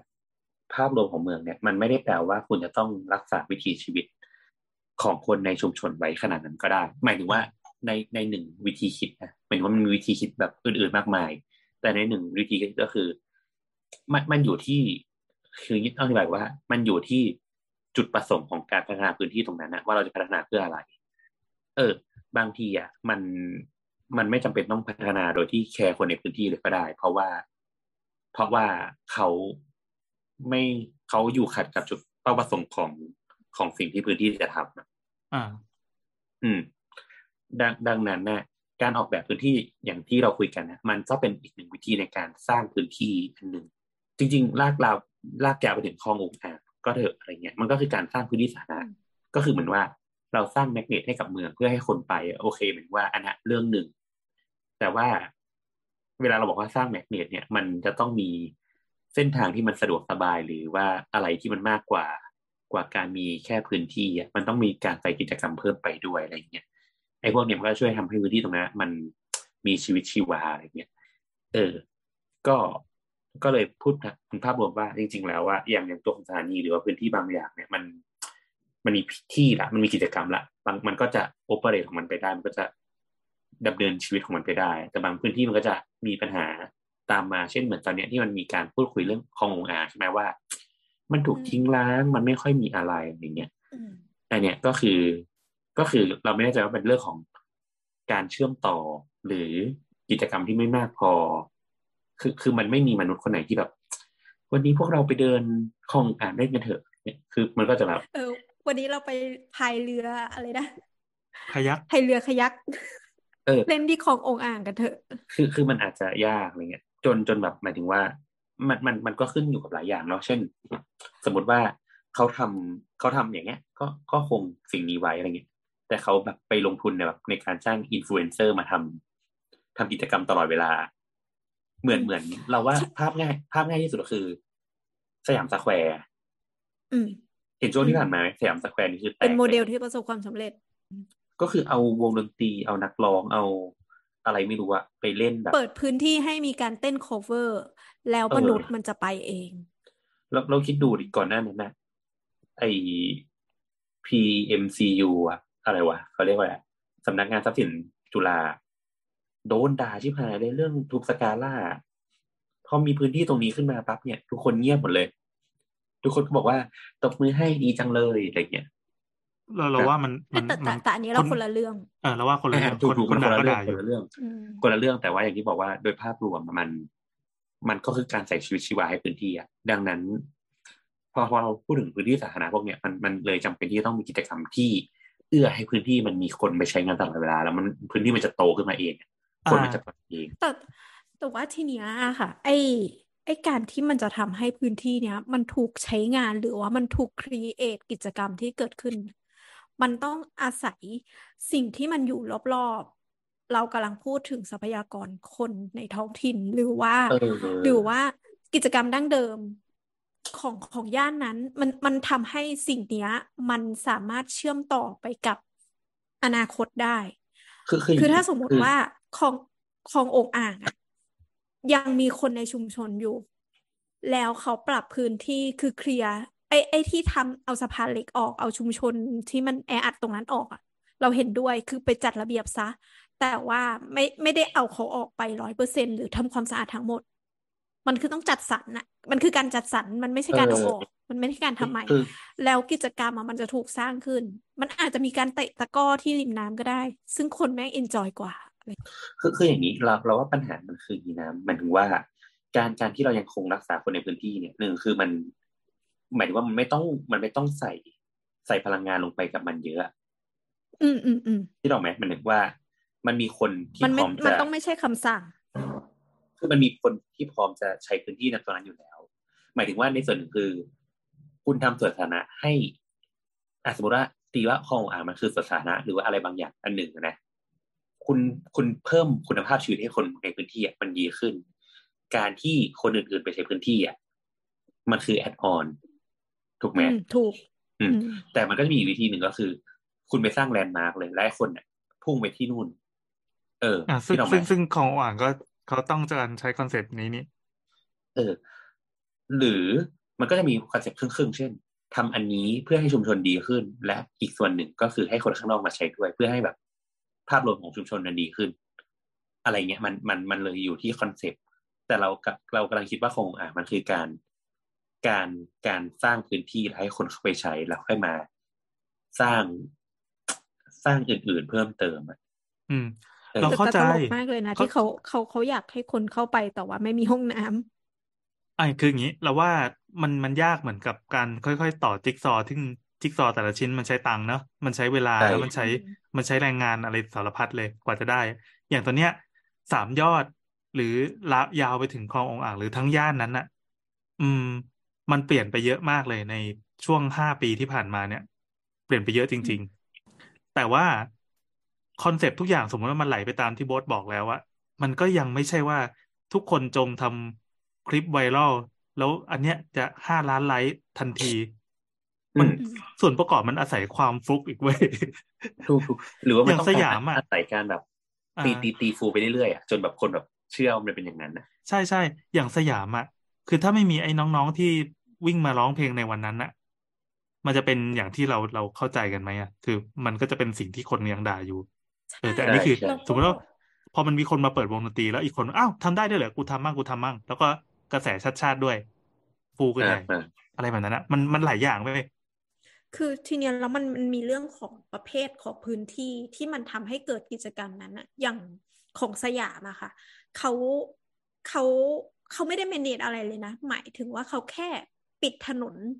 เส้นกลางแล้วก็ให้คนมาใช้กันแค่ปล่อยให้ทำแต่มันเกิด เออ มันคือมันแค่นั้นเลย แค่นั้นเลยจริง ๆ แต่ว่าทีเนี้ยไออันนี้เราเทียบกับคลององอ่างอีกแล้วกลับมาที่คลององอ่างก็คือคลององอ่างเนี่ยไอกิจกรรมที่เกิดขึ้นน่ะมัน มันผิดปกติไง มัน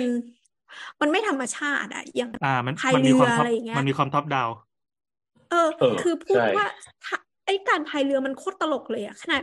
กูไปสวนสาธารณะที่มันมีสระน้ำจตุจักรหรืออะไรที่มันมีให้ปั่นเป็ดอะไอการปั่นเป็ดยังไม่เคยอยู่ในหัวสมองกูเลยอะคิดไม่ว่าไม่ไม่น้ำคือแบบอ่า อันนี้ อันนี้เราว่าต้องต้องเราให้คะแนนเขานะเรื่องการพายเรือ มันเป็นลักษณะเดียวกับ อยู่ๆแม่งเอาจอหนังมาฉายกลางเมือง ซึ่งมันมันมันไม่มีในเซนส์ของคนที่ใช้พื้นที่อยู่ตรงนั้นน่ะ ไม่แต่ว่ามันพายเรือมันอาจจะ work เซก็เลได้สนะมากเกินไปหมายถึงว่า ไอ้ฉายหนังอะใครดูก็ได้ไงใครดูก็ได้ เด็กดูก็ได้คนแก่ดูก็ได้น้ำกูจะบอกว่าพายเรือเนี่ย ช่วงกูวัยหนุ่มเนี่ยก็พาผู้หญิงไปพายเรือ ในเรือเลยเหรอหรอพาพาไปปั่นเป็ดพาไปปั่นเป็ดอืจมตุจักรอะไรเงี้ย เออ มันมันก็มีแบบมันก็มียูเซอร์อะยูเซอร์แบบ มีอะเออแล้วแล้วอันนี้เราเราให้คะแนนเขานะเรื่องพายเรือหรือว่าการพยายามจะกูคั้นเต็มที่แล้วเพื่อจะหาถูอีกเวนต์ไปมันลงคือตรการงนั้นคีนะเอทกิจกรรมไงคือเขาเบสกิจกรรมมาจากสิ่งที่เขามีอ๋อเขามีคลองใช่ไหม แต่ทางทางใช่เดินมันแคบๆ เพราะว่ามันจะต้องถูกวางร้าน เขาก็เลยบอกว่าอะงั้นทำกิจกรรมในคลองแล้วกัน กิจกรรมในคลองมีอะไร มีเรือขยะอืม แต่น้ำเน่าอะอันอันนั้นก็อีกเรื่องหนึ่งไงเรื่องน้ำเน่ามันก็อันอีนั้กนเรื่องใช่นั้นน่าก็เป็นอีกเรื่อง แต่แต่คือมันมันมันต่อจิ๊กซอว์ให้ครบเลยไม่ได้ มันต้องค่อยๆประสานประสานใช่อย่างตัวเนี้ยไอ้ปัญหาของคลองอ่างจริง ๆ แล้วก็คือปลายมันด้วน เรามองไม่เห็นว่ามันจะเป็นแมกเนตที่พาไปสู่อะไร หรือว่าคนที่มามันจะใช้ชีวิตยังไง เราไม่สามารถอยู่ๆก็เดินผ่านแล้ว เอ้ยแม่งเจ๋งมากแถวนี้ เดินเข้าไปเพียงห้าสิบเมตรร้อยเมตร แล้วมีกิจกรรมที่ล่อให้เราไปอยู่ได้ หรือว่าชวนเพื่อนมาได้ หรือว่าเดินไปสุดกลับคลองไปปั๊บแม่งมีอะไร มันไม่มีอืมกลับไปเทียบกับสยามต่ออ่าสยามนี่ไงอะต่อให้อ่ามันไม่มีการเต้นทุกสัปดาห์ ไม่ได้มีการเต้นทุกวัน ไม่ได้มีปิดถนนให้เต้นทุกวัน เออ คนก็ยังไปอยู่ เพราะว่าเขาไปกินไปเที่ยว แล้วก็ถูกมีเด็กจุฬาคือคือถูกสยามมันมีเงื่อนไขของ user ที่มันไม่เหมือนกันไงอืม คือคือคือเหมือนเหมือนที่เคยบอกว่า ไอ้ traffic ของสยามเนี่ย มันมีเป็นล้านเลยนะเว้ยอืมในแบบเออ มันมีเป็นล้านเลยอะ มันมันเยอะมากๆ traffic มันเยอะมากๆอะ คือออารมณ์อารมณ์เหมือนแบบท่อแตกมาแล้วแบบบ่อปลาไหลทะลักออกมา คือมึงไปช้อนเถอะ หาวิธีช้อนให้ให้ดีๆแค่นั้นแหละคือคือยังไงมึงก็มึงก็ได้ traffic อะ แค่หาวิธีอะ เออ หาวิธีให้คนอยู่ ให้คนอยู่กับพื้นที่ตรงนั้นให้ได้นานๆแค่นั้นเลยอะอืมนั่นคือเงื่อนไขของสยามไง แต่โอ่งอ่างมันคือเงื่อนไขของแบบพื้นที่ที่แบบ ไม่มี connect แบบ ไม่มีการเชื่อมต่อที่ดีพออะไรเงี้ยเออ เราว่ามันคนละเงื่อนไข หรือแม้กระทั่งสยามไม่ใช่แค่ traffic ของรถไฟฟ้านะ traffic ของสำนักงาน traffic ของนักศึกษาถูกไหม traffic ของแบบเด็กที่ไปเรียนพิเศษอะไรเงี้ย มันมันค่อนข้างเขาไม่ไปเรียหลากหลาสายยที่สยามแล้วเธอ ไม่ต่อให้มันเรียนราชเทวีมันก็ยังต้องมาแรกที่สยามไงเออ นั่นแหละอะไร อะไรประมาณนี้แหละ มันก็จะเป็นอีกในหลายไงหลาย ๆ เงื่อนไขอะไรเงี้ยอืมนั่นแหละนั่นแหละมีมีอะไรเติมอีกไหมอันนี้เราพูดถึง fake building กันอยู่ใช่ไหมไม่ไม่ไม่ใช่เฮ้ยแต่แต่เราชอบเราชอบที่ไหลมานี้เออสนุกดีไม่แต่ว่าสุดท้าย fake building มันก็ มันก็เป็นเงื่อนไขของการทำเมืองให้มันดีด้วยเงื่อนไขบางอย่างถูกไหมล่ะอันนี้คืออะไรครับ fake city เหรอfake มันก็ไม่มีอะไร fake fake หรอก กิจกรรม เรือคานู fakeไม่มี fa- fake การพายเรือ เขาพายไปถึง fake taxi เขาพายไปถึพายงพายไปถึงแม่น้ำเจ้าพระยาเลยใช่ไหมผ่านฟ้าผ่านฟ้าพายย้อนกลับมา มาถึงผ่านฟ้า ซึ่งผ่านฟ้าก็มีอะไรที่คล้ายกับคลองโอ่งอ่างอีกก็คือทำให้มันราบคาบซะป้อมชุมชนป้อมมหาการเอออันเนี้ย concept คล้าย ๆ กัน คือตอนนี้ก็กลายเป็นแต่สวนแต่อันนั้นแล้วเขาไม่ได้รพิ่มางปเดินคาดหวังอะไรเลย เขาไม่ได้คาดหวังที่จะมีคนเข้าไป เขาคาดหวังอ่าว่า ให้มันหายไปซะแล้วมึงก็ไม่ต้องเข้ามาด้วย สันติชัยปราการใช่ไหมไม่ไม่ไม่คนคนละเลเวลกันเลย ถ้าสันติชัยปราการเราว่า work มาก เออ นี่ไง ตัวอย่างของของพื้นที่ที่มีลักษณะคล้ายกัน แต่ว่าความเกิดเงื่อนไขต่างไม่เหมือนกันถูก เออไหมเออเอออธิบายให้คนที่ที่ที่ไม่ได้อยู่ในย่านนั้น ให้ฟังว่าสวนสันติชัยปราการเนี่ยเป็นสวนสาธารณะตรงถนนพระอาทิตย์ มันเป็นโค้งตรงนั้นน่ะย่านบางลำพูแล้วกัน บางลำพูเข้าสาร แล้วก็พอข้ามถนนลาดดำเนิน ซึ่งเป็นเส้นใหญ่ปั๊บเอ่ออีวงเวียนที่เป็นวงเวียนประชาธิปไตยอนุสาวรีย์ประชาธิปไตยเนี่ย มันจะมีชุมชนชื่อว่าอ่าชุมชนป้อมมหาการเมื่อก่อนมันจะเป็นชุมชนร้อยปี แล้วก็เคยมีดราม่าเราพูดกันถึงหลายทีหลายทีแล้วอ่าสุดท้ายอ่าเขานึกออกแล้วตอนเนี้ยมันกลายเป็น เป็นสวนที่เป็นสวนแนว เปลี่ยนผักชีไปเรื่อยๆอะดอกไม้อืมสวยนะ สวยแบบสวยใหม่ตลอดเวลาเติมเงินเติมเงินเติมเงินเข้าไป มันจะเป็นดอกไม้ที่สวยจำสดได้ว่ามันมีน่ากลิ่ถ่ายรูปนนี่จำจำได้ว่ามันมีอันนี้ด้วยมีไอ้บันไดปะบันไดบันไดที่สวรรให้ค์คนปใช่ไหมถ่ายรูปดอกไม้มีเออมีมีเออมีบันมีไดมีสมีวรรค์เออเออเออ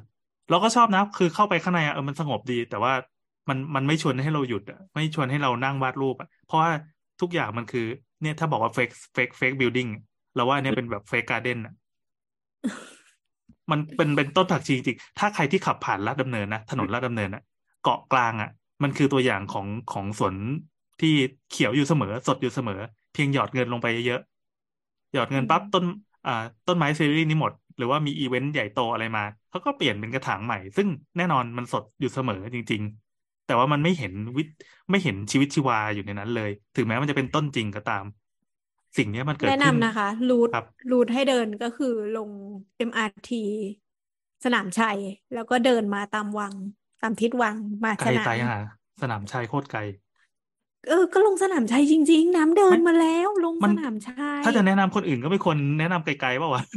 มันสก็นาไม่มควรชัยจะคือเริ่มต้นที่สนามชัยเลยแล้วเดินเดินมาเรื่อยๆ เดินล้อสนามชัยวัมัดนก่อนสนามหลวงนี่นะคือแวะมาเรื่อยๆยาใช่วยาวใช่ยาวลาก็ดคืดำอเนินถึงสนามหลวงแล้วก็เดินตัดราชดำเนินมา ตัดอ๋อราชดำเนินมา แล้วก็มาผ่านฟ้าแล้วก็ขากลับที่สามยอด เดินในตัวซีอ๋ออ่าโอเครับรออันนี้ก็งจะคือน้ำเป็นคนที่เดินเดินไกลนะน้ำเป็นเดิน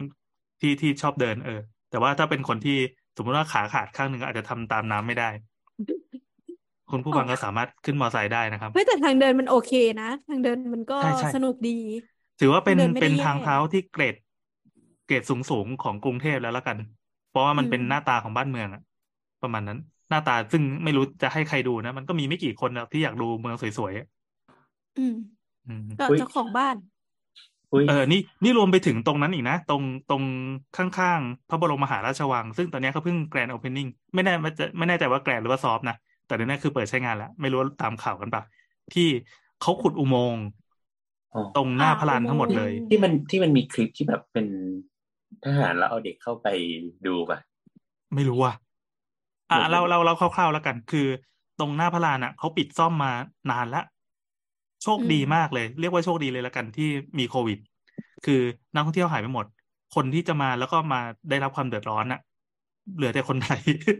ที่จำเป็นจะต้องทำมาหากินแล้วจะต้องผ่านเส้นหน้าพระลานน่ะหน้าพระลานก็คืออ่ามีพระบรมมหาราชวังนะติดกับสนามหลวงแล้วก็มีมหาลัยศิลปากรตรงนั้น แล้วก็เลยไปถึงท่าช้าง อ่า ตอนนี้ถิ่นเก่าเราเขาขุดอืมตรงพื้นข้างล่างอะ เพื่อกดให้คนลงไปเดินข้างล่าง เป็นห้องแอร์เย็นๆตอนเนี้ยคือมีบันไดเลื่อนด้วย ลงไปเดิน เสร็จปั๊บห้องแอร์เย็นแล้วก็เป็นห้องเหมือนเหมือนเราเดินที่สถานีใต้ดินที่สวยๆงบไปเยอะๆสว่างไสวยสวยงาม และมีนิทรรศการให้ดูซ้ายขวา สวย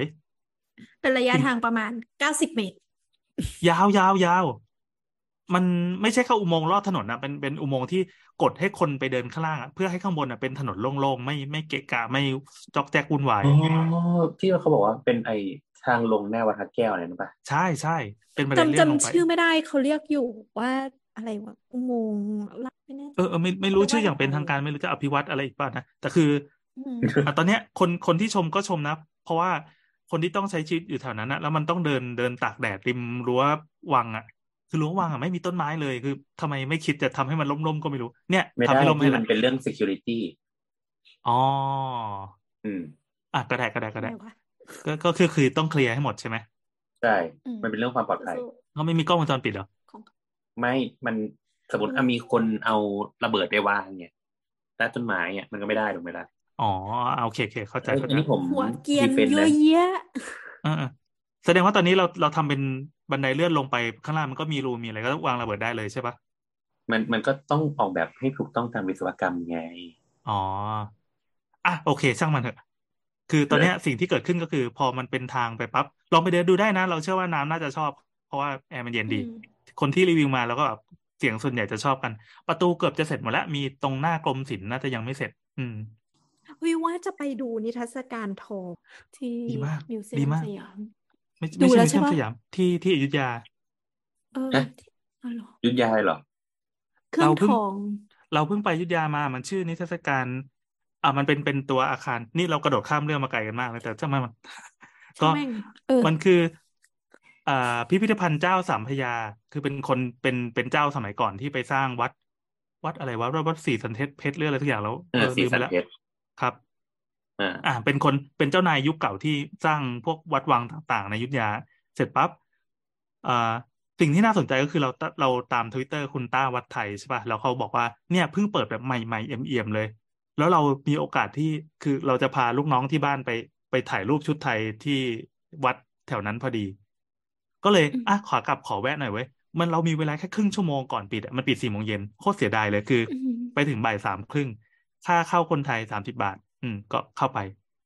สิ่งที่เห็นก็แล้วคือฝรั่งเท่าไหร่ฝรั่งน่าจะร้อยหรือร้อยห้าสิบอะไรเงี้ยทำไมคุณเลือกปฏิบัตินะก็ช่างแม่งก็นะ เหมือนเราจ่ายภาษีแล้วเปล่าวะเขาก็ลดให้อะไรเงี้ย เออถูกต้องแล้ว เอออ่าอ่าช่างมันเถอะแต่คือพอเข้าไปปั๊บมันเป็นอาคารที่ที่ใหม่ขนาดที่ว่า บางส่วนนิทรรศการยังไม่เสร็จ แต่ก็เป็นอ่าความไม่เสร็จ เป็นความไม่เสร็จที่ดูเสร็จแล้วอะคือคือเหมือนเป็นเป็นกล่องโล่งๆอะไรเงี้ย แต่เขาบอกว่าเดี๋ยวเดี๋ยวเขากำลังจะเอาของมาบรรจุดังนั้น ห้องนี้อาจจะยังไม่เสร็จสมบูรณ์นะครับ แต่เรามองแล้วเราก็ไม่รู้ว่าไม่เสร็จอะไรแบบเนี้ย แต่คือภาพที่เห็นก็คือเข้าไปปั๊บแม่งจะเป็นตู้เหมือนตู้ปลาขนาดใหญ่มากอะแล้วข้างในมีพระขันอันใหญ่ ที่มันคือทองไว้แล้วมันดูโอ้เป็นทองเยอะไปหมดตัวนู้นก็ทองนี่ก็ทองรู้สึกว่าเจ้านายเราสมัยก่อนแม่งไฮโซไม่แม่งยังไม่ได้ ก็เออนั่นแหละแม่งแล้วกัน คือเจ้านายสมัยยุทธยาไฮโซจัด มีทุกอย่างเป็นทอง มีไอ้นู่นก็ทองไอ้นี่ก็ทอง แล้วมันเป็นทองที่ขุดมาจากกรุเช่น ตรงนี้เขาจะบอกแหล่งเลยว่ากรุราชวัดราชบูรณะ อันนี้เป็นกรุวัดเอ่อเจดีสถูปศรีสุริโยไทยอะไรอย่างนี้ ก็ว่าไป ซึ่งโดนขโมยซะส่วนใหญ่ แล้วมันทำให้เรา มันทำให้เราเคลียร์ว่า เอ่อสมัยเสียกรุงอะพม่าไม่ได้ลอกทองไปเว้ยเอออืมคนเอาทองไปก็คือแก๊งแก๊งต่างๆ นี่แหละเออแก๊งแก๊งตัดเศียรพระหรืออะไรเงี้ย แต่อันนี้เขาโฟกัสเฉพาะเรื่องทองโดยเฉพาะ แล้วว่าพิพิธภัณฑ์เนี้ยตอนเนี้ยเปิดใหม่ก็กระซิบให้คนคุณผู้ฟังที่ฟังมาถึงตรงนี้นะครับ เราไม่แน่ใจว่าระบบ security เขาดีขนาดไหนนะครับ แต่ว่าของข้างในอะโคตรล้ำค่าเลยดังนั้นถ้าผู้ฟังท่านไหนที่เป็นโจรนะครับ ก็ เราควรพูดว่าทำไมแต่นชี้ดูช่องดีเยมาอะกจังริวะๆดีมากจริงๆเอางี้ คุณคิดว่าโลกเราอะ จะมีพระบรมสารีริกธาตุของแท้ ของแท้ที่ปกติเขาจะต้องวางไว้แบบ ในสุดของเจดีย์สถูปอะแล้วก็ครอบด้วยครอบด้วยพระอบชั้นที่หนึ่งที่เป็นทองคำชั้นที่สองสามสี่ห้าหกเจ็ดเขาครอบเจ็ดชั้นน่ะ เสร็จปั๊บอืมอีเจ็ดชั้นทั้งหมดเนี่ย อาจจะโดนโจรขุดหรืออะไรขุดไปสมัยก่อน แล้วเขาไปไปล่าโจรมาได้ แล้วก็ได้ของกลางยึดคืนมา แล้วเขาจะไม่ไปเก็บคืนในโบราณสถานเด็ดขาดอะเขาก็มาจัดแสดงที่นี่ที่โหเปิดมา นี่คือพระบรมสารีริกธาตุของแท้ที่อัญมณีประประดับรอบๆอะเราเห็นแล้วโอ้โหแบบเจ๊เจ๊เจ๊โคตรเท่รู้สึกว่ามันล้ำค่ามากอะแบบ แต่เจ้าหน้าที่เขามายืนใกล้อยู่เหมือนกันนะแต่ว่าคงเห็นเห็นแววตาขึ้นกระหายไม่เราเขาเห็นหน้าพี่แล้วเขาก็เริ่มไม่ไว้ใจเออคือนึกถึงตอนนี้เลยตอนที่ไปพม่าไปย่างกุ้งอะค่ะ เราไปพิพิธภัณฑ์สถานของพม่า อันเนี้ยเป็นอ่าเป็นแห่งชาติ มีคำว่าแห่งชาติก็คือเป็นพิพิธภัณฑ์ใหญ่ ก็คือมีแสดงสมบัติชาติอยู่เหมือนกัน ซึ่งห้องที่แสดงที่คล้ายๆห้องเนี้ยของเราอะก็คือเขาก็จะเอาพวกเครื่องประดับ อย่างที่บอกว่าพม่าเขาก็รุ่มรวยสมบัติอยู่เหมือนกัน ก่อนแม้แม้เขาจะถูกถูก colonize เป็นหลายรอบแล้วก็ตามเขานี่ปก็ล้นยังไปมีจากอโยยู่เดียหรือเปล่า ช่างมันเถอะ ก็คือเขาว่าก็มีการแสดงอันเนี้ย แต่ว่าก็คือห้องห้องที่แสดงสมบัติเนี่ย ก็คือของจริง เขาก็ใช้ของจริงมาแสดงเหมือนกัน แล้วก็ลักษณะก็คือเป็นช่องอย่างที่พี่แอนเล่าอะค่ะ แต่ว่า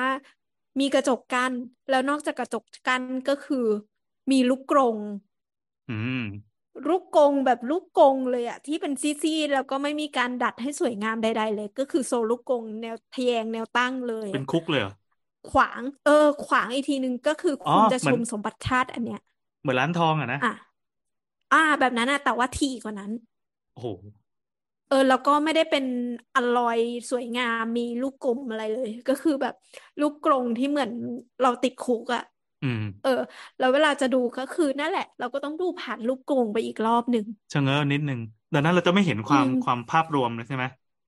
ใช่ใช่คือเราจะไม่สามารถใกล้ชิดกับมันได้เลย แต่ว่าอ่าเราจะต้องดูเกมมากๆอะไรอย่างเงี้ยเอแล้วก็อเขาก็ไม่ให้ใช้กล้องถ่ายอืมอันนี้ก็ไม่เข้าใจว่าทำไม คือเรารู้สึกว่า มันมันไม่ใช่ข้อมูล เออหรือว่าเขากลัวว่าเราจะได้ไม่ข้อไม่มูลในการพวกจุลพวกกรรมแสงพวกไม่พวกแสงแฟลชอะมันมันไปทำกับพวกเนี้ยอยู่อืมเฮ้ยใครมันจะยังใช้แฟลชถ่ายทำไมมีเอาแหมแม่ป้ามีย่ายายทัวร์จีนต่างๆ ทัวร์ไทยก็มี คือคือถ้าเออจะไม่นั่นผิดแหละเหมือนพวกแบบแสงพวกเนี้ยมันจะไปส่งผลให้แบบสิ่งของมันมันเสียหายอะไรเงี้ยอืมแต่ก็คือแล้วห้องที่แสดงสมบัติน่ะ ก็คือแบบเลเวลนั้นเลย คือเลเวลที่บอกว่า มึงไม่สามารถเอาออกไปแม้แต่เศษเสี้ยวอะไรอย่างเงี้ย แต่ว่าอืมห้องอื่นที่แสดงสมบัติอื่นที่เขาก็เหมือนมันก็มีบางส่วนที่เขาได้รับบริจาคมาจากเจ้าขุนมูลนายอะไรอย่างเงี้ยของของพม่าเนี่ย ก็แสดงอยู่แต่ว่าก็ไม่ได้ดูแลขนาดนั้น บางห้องก็เหมือนวางๆไว้เฉยๆอะไรเงี้ยอืมก็เสียดายก็เอากระเป๋าใบเล็กไปก็เลยไม่ค่อยได้อะไรติดกลับมา ดีดีดีเดี๋ยวมึงก็จะไม่เข้าง่ายต่อไป เออเอเอออในขณะแต่ที่มันมีห้องหนึ่งเว้ยอะยังไงคือพม่าเขาเขาจะมีเขาจะมีหุ่นกระบอกพม่าเคยดูปะที่มันน่ากลัวน่ากเอลัวอเออเออเออเออ มันมีห้องหนึ่งไว้ยที่แสดงหุ่นกระบอกพม่า แล้วเป็นหุ่นกระบอกพม่าทั้งห้องอะ ที่แขวนแล้วเอาไฟส่องเข้าไปอะคือถ้าเกิดใครกลัวมืดพไหมวกตุ๊กตาผีอะมืดมืด คือ ทางเดินอะไรอย่างเงี้ยเขาไม่ให้ความสำคัญใช่ไหมมันจะมืดอ่าแล้วก็จะอันแสนี้งมันเป็นคือสหลัปอตกกาสรปอจัตดลงแสไปดปะงใช่อ่าไฟอะมันจะไปส่องที่ตัวหุ่นกระบอกอย่างเดียว คือโชว์สิ่งนี้อืมคือถ้าคุณกลัวมึงเยี่ยวแตกแน่นอนที่นู่นน่ะ แต่ว่าคือเราก็แบบไม่ได้กลัวเรื่องตุ๊กตาผีไง แต่ก็เฮ้ยยิ้มเปล่าเมื่อกี้หน้าอย่างนี้เปล่าวะมึงเฮ้ยหลอเปลี่ยนนยาหน้าวะเนี่ยนี่คือหลอนยาอะ ไม่หลอนเท่าไหร่พี่แอนใช่แล้วต่อ เออ อันนี้คือถ้าเราเราไปดูที่พิพิธภัณฑ์สถานแห่งชาติเอ่อที่ริมสนามหลวงเขาชื่อว่าอะไรวะ เป็นเป็น National เออ Museum อะเออ อันนั้นเราก็ชอบเราเราเออชอบไอ้เข้าตรงไปนั้นบ่อยอันอันนั้นทำดีอันนั้นทำดี ดีใช่ไหมอ่าโอเคโอเคดีมีมีโซนที่เขาเป็นห้องหมุนเวียนอะที่ไม่ใช่ใช่ไม่ใช่ของประจำอะที่จะเป็นแบบอืมอย่างอื่นมา ก็ก็คอยติดตามข่าวแล้วก็ตามเพจแบบบางทีมาจัดแสดง รอบล่าสุดที่ไปนะเป็นเป็นของจากจินซีอะมาแสดง อ๋อ เออเออก็อัคืนอนั้นแบบเราไปดูอันนั้นเราดู เออ โคตรกรี๊ดเลยอะโคตรดีมาก คืออยู่แบบตอนแรกคือมันเป็นห้องเดียวอะมันไม่ได้ใหญ่ขนาดนั้นนะเป็นอาคารเดียว เราก็คิดว่าเราคงใช้เวลากับมันไม่นาน ปรากฏว่าอยู่ยันเขามาไล่อะคือเขามาเดินตามมามึงจะไปได้ยังเลย มึงเลิกขโมยของกันแล้วอะไรเงี้ยเออเออของกูขึ้นมา ไม่ได้อะไรเลยเอออ่าเมื่อกี้ที่ที่ว่าก็คืออย่างของน้ำอะมันเป็นลูกกรงแล้วก็มีห้ามถ่ายลงถ่ายรูปใช่ไหมที่นี่ไม่ห้ามอืมและไม่มีลูกกรงอืมคุณสามารถไปหายใจเอามือไปแปะกระจกได้เลยนะ มือไปแปะแปะกระจกแล้วหายใจอืมลดให้แบบไอ้น้ำมันขึ้นเป็ไปนรูปเมืหอกๆน้าเราอะเอานี้ได้ไหมได้เอาเอาสับปะรดกระป๋องไปไปสาดได้ไหมเออลองดูดิเออน่าจะเป็นเคสแรกนะลองดูไหมลองลองลองดู คนอื่นนะครับอย่าอย่าให้บนบนเออเออเออมันดีนะครับ ก็โฆษณาให้เลยละกันชื่อพิพิธภัณฑ์สถานแห่งชาติเจ้าสามพระยาอยุธยานะครับ ก็อยู่ตรงอืมตรงตรงหลังวัดพระศรีสันเพชรอีกทีถ้าน่าจะไปจอดรถเออแต่ขับไปดีกว่ามันมีที่จอดรถอยู่ข้างในอยู่สามสิบบาทโคตรคุ้มแต่เดี๋ยวเนี้ยเดี๋ยวนี้คนพบว่าการทำมิวเซียมในไทยเนี่ย ดีขึ้นเยอะมากเลยนะอืมหมายถึงว่าแบบการลงทุนเรื่อง เรื่องสตอรี่เรื่องการเก็บข้อมูลอะไรเงี้ยมันมันไม่ไม่แห้งอะเออมันมันก็เข้าใจแหละ มันก็ตีความเป็นยุคใหม่แล้วอะมันไม่ใช่อืมเหมือนเมื่อก่อนอะอืมดูมันดูแบบดูมีเรื่องราวอย่างแบบตอนตอนอุดรอะไรเงี้ยก็อันนั้นก็แบบลงทุนจ้างทีมใช่ไหมล่ะเออมาทำอะไรจเงี้ยริงๆจริงๆเราเราเรายอมรับเลย คือประเทศไทยเป็นคนเป็นมีพิพิธภัณฑ์เยอะ เยอะนะ แต่ว่าที่จัดแล้วมันชวนเดินหน่อยอะ อาจจะน้อยด้วยแบบพวกเล่น TikTok สมาธิสั้นเนี่ยเข้าไปเสร็จเลย ไม่น่าสนุกเออแต่ก็อืมเข้าใจมันมันมันจะมียุคสมัยหนึ่งที่เมื่อก่อนพิพิธภัณฑ์ก็คือการรวมของที่สะสมอือะมแล้วอวดให้คนอื่นมาดูอะเหมือนสวนสัตว์สมัยก่อนกับสวนสัตว์สมัยเนี้ยพอมันโลกมันเปลี่ยนไปปั๊บมันวิธีตีความมันเป็นอีกแบบหอืนึ่งมแล้วอะดังนั้นตอนนี้เราไปก็คือไปเพื่อไปเรียนรู้ เมื่อก่อนก็แค่ไปไปอวดใช่ป่ะอือย่างมตอนเนี้ย เจ้าสามพระยา เราสารภาพเลยว่าเราไปยุธยามาตั้งหลายครั้งคือพอพอดีมันใกล้บ้านใกล้ปทุม เราไปแค่ไปดูซากปรักหักพังอะในโบราณสถานอะไปแล้ว อืมมันสวยว่ะเมื่อก่อนมันจะเป็นยังไงวะแค่เนี้จบ แต่เราไม่รู้ว่าเลยว่าไอ้หัวใจข้างในของมันอะมันคืออะไร ไอ้พวกไอเทมต่างๆ พวกวัด ไอ้พวกพวกพระหรือเสียนพระหรือของที่มันมีค่าอยู่ข้างในอะซึ่งจริงๆมันมันควรจะเป็นห้าสิบเปอร์เซ็นที่เหลือเลยด้วยซ้ำเราไม่เคยรู้เลยว่ามันอยู่ตรงไหน เพิ่งมารู้นี่แหละว่าอ๋อไปอยู่ในพิพิธภัณฑ์เนี่ย ซึ่งอืไออาคารมใหม่ที่เราไปเนี่ยมันเป็นแค่ส่วนเดียวเท่านั้นสามสิบาทเนี่ยจ่ายไปแค่ส่วนเดียวแล้วก็ไม่คุ้มเลยวิ่งหัวควิดเลยสามสิบนาที จริง ๆอะอยู่ได้ทั้งวันเลยจริงๆเขามีหมดเลยมีมีสามเสีสิยบนบาทพระที่โคสาตมรสิใหบาญ่ทที่จะเอาคุ้มเหรอเอาเฮ้ยมันคุ้มจริงๆมันโคตรคุ้มเลยเฮ้ยไม่มันไม่คุ้มจริงคือเว้สามสิยบาทที่จะเอาแบบคุ้มคุ้มสามสิบาทได้หยิบมาสองชิ้นเนี่ยข้างในมีหมดเลยเว้ยมีมีแบบพวกเครื่องไม้มีมีเปิดกรุให้ดูมี อ่าอะไรนะเหมือนเหมือนเป็นเสลี่ยงหรือมีอะไรของของที่มันควรจะพังแล้วก็สูญหายไปแล้วว่าเขาเอาไปรวมในนั้นหมดเลย เป็นมรคือ คือเหมือนเป็นหัวใจของมรดกโลกอยู่ในนั้นอะอืไปมดูได้แล้วเราคิดว่าเดี๋ยวจะต้องไปซ้ำแบบใช้เวลากับมันเยอะๆเราจะพาเฮ้ยลูแต่กไปข้างนเล่าอกให้นี่ฟังคือจืดมากเลยนะจืดจ้าจืดจ้าก็เป็นแบบเก่า เออเออแต่ก็แบบคือเก่าเขามันก็คือเขาตั้ทำงข้างโชในว์อะใหม่ ใช่อืมใหม่แบบใหม่เลยโหตัวอาคารก็เป็นอาคารใหม่ เออ ไม่อาคารที่ใหไอ้ม่พูดใหม่ธรรมดาไม่ได้ต้องพูดว่าใหม่อย่างนี้ด้วยใหม่ อะไรวะ ไม่รู้เหมือนกัน อ่าโอเค แล้วนี่ก็คือ fake fake อะไรนะ fake building เซ็กซี่เราไหลไปพิพิธภัณฑ์ได้ไงวะเอ้ยหนุกดีหนุกขอดีโทษเออครับกล่าวจบได้เลยครับ ครับอะพี่แอนี่มก็กล่าคืวอเลย fake ในการ fake taxi นะครับ ก็ครับใช่ครับลองไปค้น Google ดูได้ ถ้าเกิดว่าใครที่ไม่ถนัดก็ ค้น Google แล้วกด Google Image ดู เชื่อว่าน้ำคงจะกด แล้วก็เสียเวลาอยู่ประมาณประมาณสามชั่วโมงอ้าวแล้วทำไมของพี่แอนใช้แค่ประมาณห้านาทีพอดีรีบทำทำรอบ อะไรวะอะอันโอเค นี่คือเสาร์เสาร์เนอะเราเจอกันทุกวันเสาร์ละกัน หรือว่าเสาร์ไหนที่เราเทเราก็จะบอกว่าเท ครับใช่เราเราพเอ้ยยายามแต่จะอัดตอนที่เราว่างอะแต่เราต้องบอกคุณผู้ฟังก่อนว่า โอเค ด้วยด้วยภาระหน้าที่การงานของทุกคนที่มันมากขึ้นเนี่ยด้วยแหมความวุ่นเนี่ยข้ออ้างมันข้จะออ้างหมายว่าเราจะจัดรายการพยายามให้มันเป็นแบบตรงตาม ตรงตามที่เราได้คุยกันก็คือเจอกันวันเสาร์แต่ว่าถ้าไม่มาเนี่ยก็ให้รู้ว่าทุกคนยุ่งนะครับอ๋อขอความเห็นใจเหรอขอเป็นใจเอ้ยไม่ไม่แต่เราจะบอกบ่อยๆว่าเราจัดรายการเพราะว่าเออถ้ามันถ้ามันสนุกดีเราก็จัด แต่ถ้ารู้สึกไม่พร้อมก็ก็เลื่อนไปแค่นั้นเองอืมง่ายๆ คนฟังใช่ก็จงรองรับอารมณ์นี้ของเราแล้วกัน ครับเราแล้วไม่ถ้ามีได้เกิดว่า fake taxi with one girl นี่ไงมันเริ่มแล้ว โอเคก็แล้วถ้าก็ยังไงนะ ไม่ไม่อะอะเออมีเรื่องอะไรจะมาคุยกับเราหรือว่าจะมาแลกเปลี่ยนเกี่ยวกับสถาปัตย์หรือเรื่องอื่นๆก็ได้นะก็แวะมาคุยได้นะครับใช่ก็แล้วก็วันไหนอย่าที่ลืมพี่โอว่างนี่ถือว่าเป็นโบนัสละกัน อย่างวันนี้พี่โอไม่ว่าง แล้วก็อก็ย่าลืมไปติดตาม fake taxi ใช่ครับ ก็ทวิตมาคุยกับเรานะครับ ที่ทวิตเตอร์ at เสาเสาเสานะ หรือไม่ก็ติดแฮชแท็กช่างเถอะก็ได้ หรือติดเสาเสาก็ได้นั่นแหละมันก็มีคนไปส่องแถวนี้แหละ ครับ สวัสดีครับนี่แอนครับเอ้ยน้น้ำค่ะำน้ำไปดูแท็กซี่อยู่โบสครับโบสครับน้ำค่ะน้ำค่ะครับ เจอกันคราวหน้าสวัสดีครับ สวัสดีครับ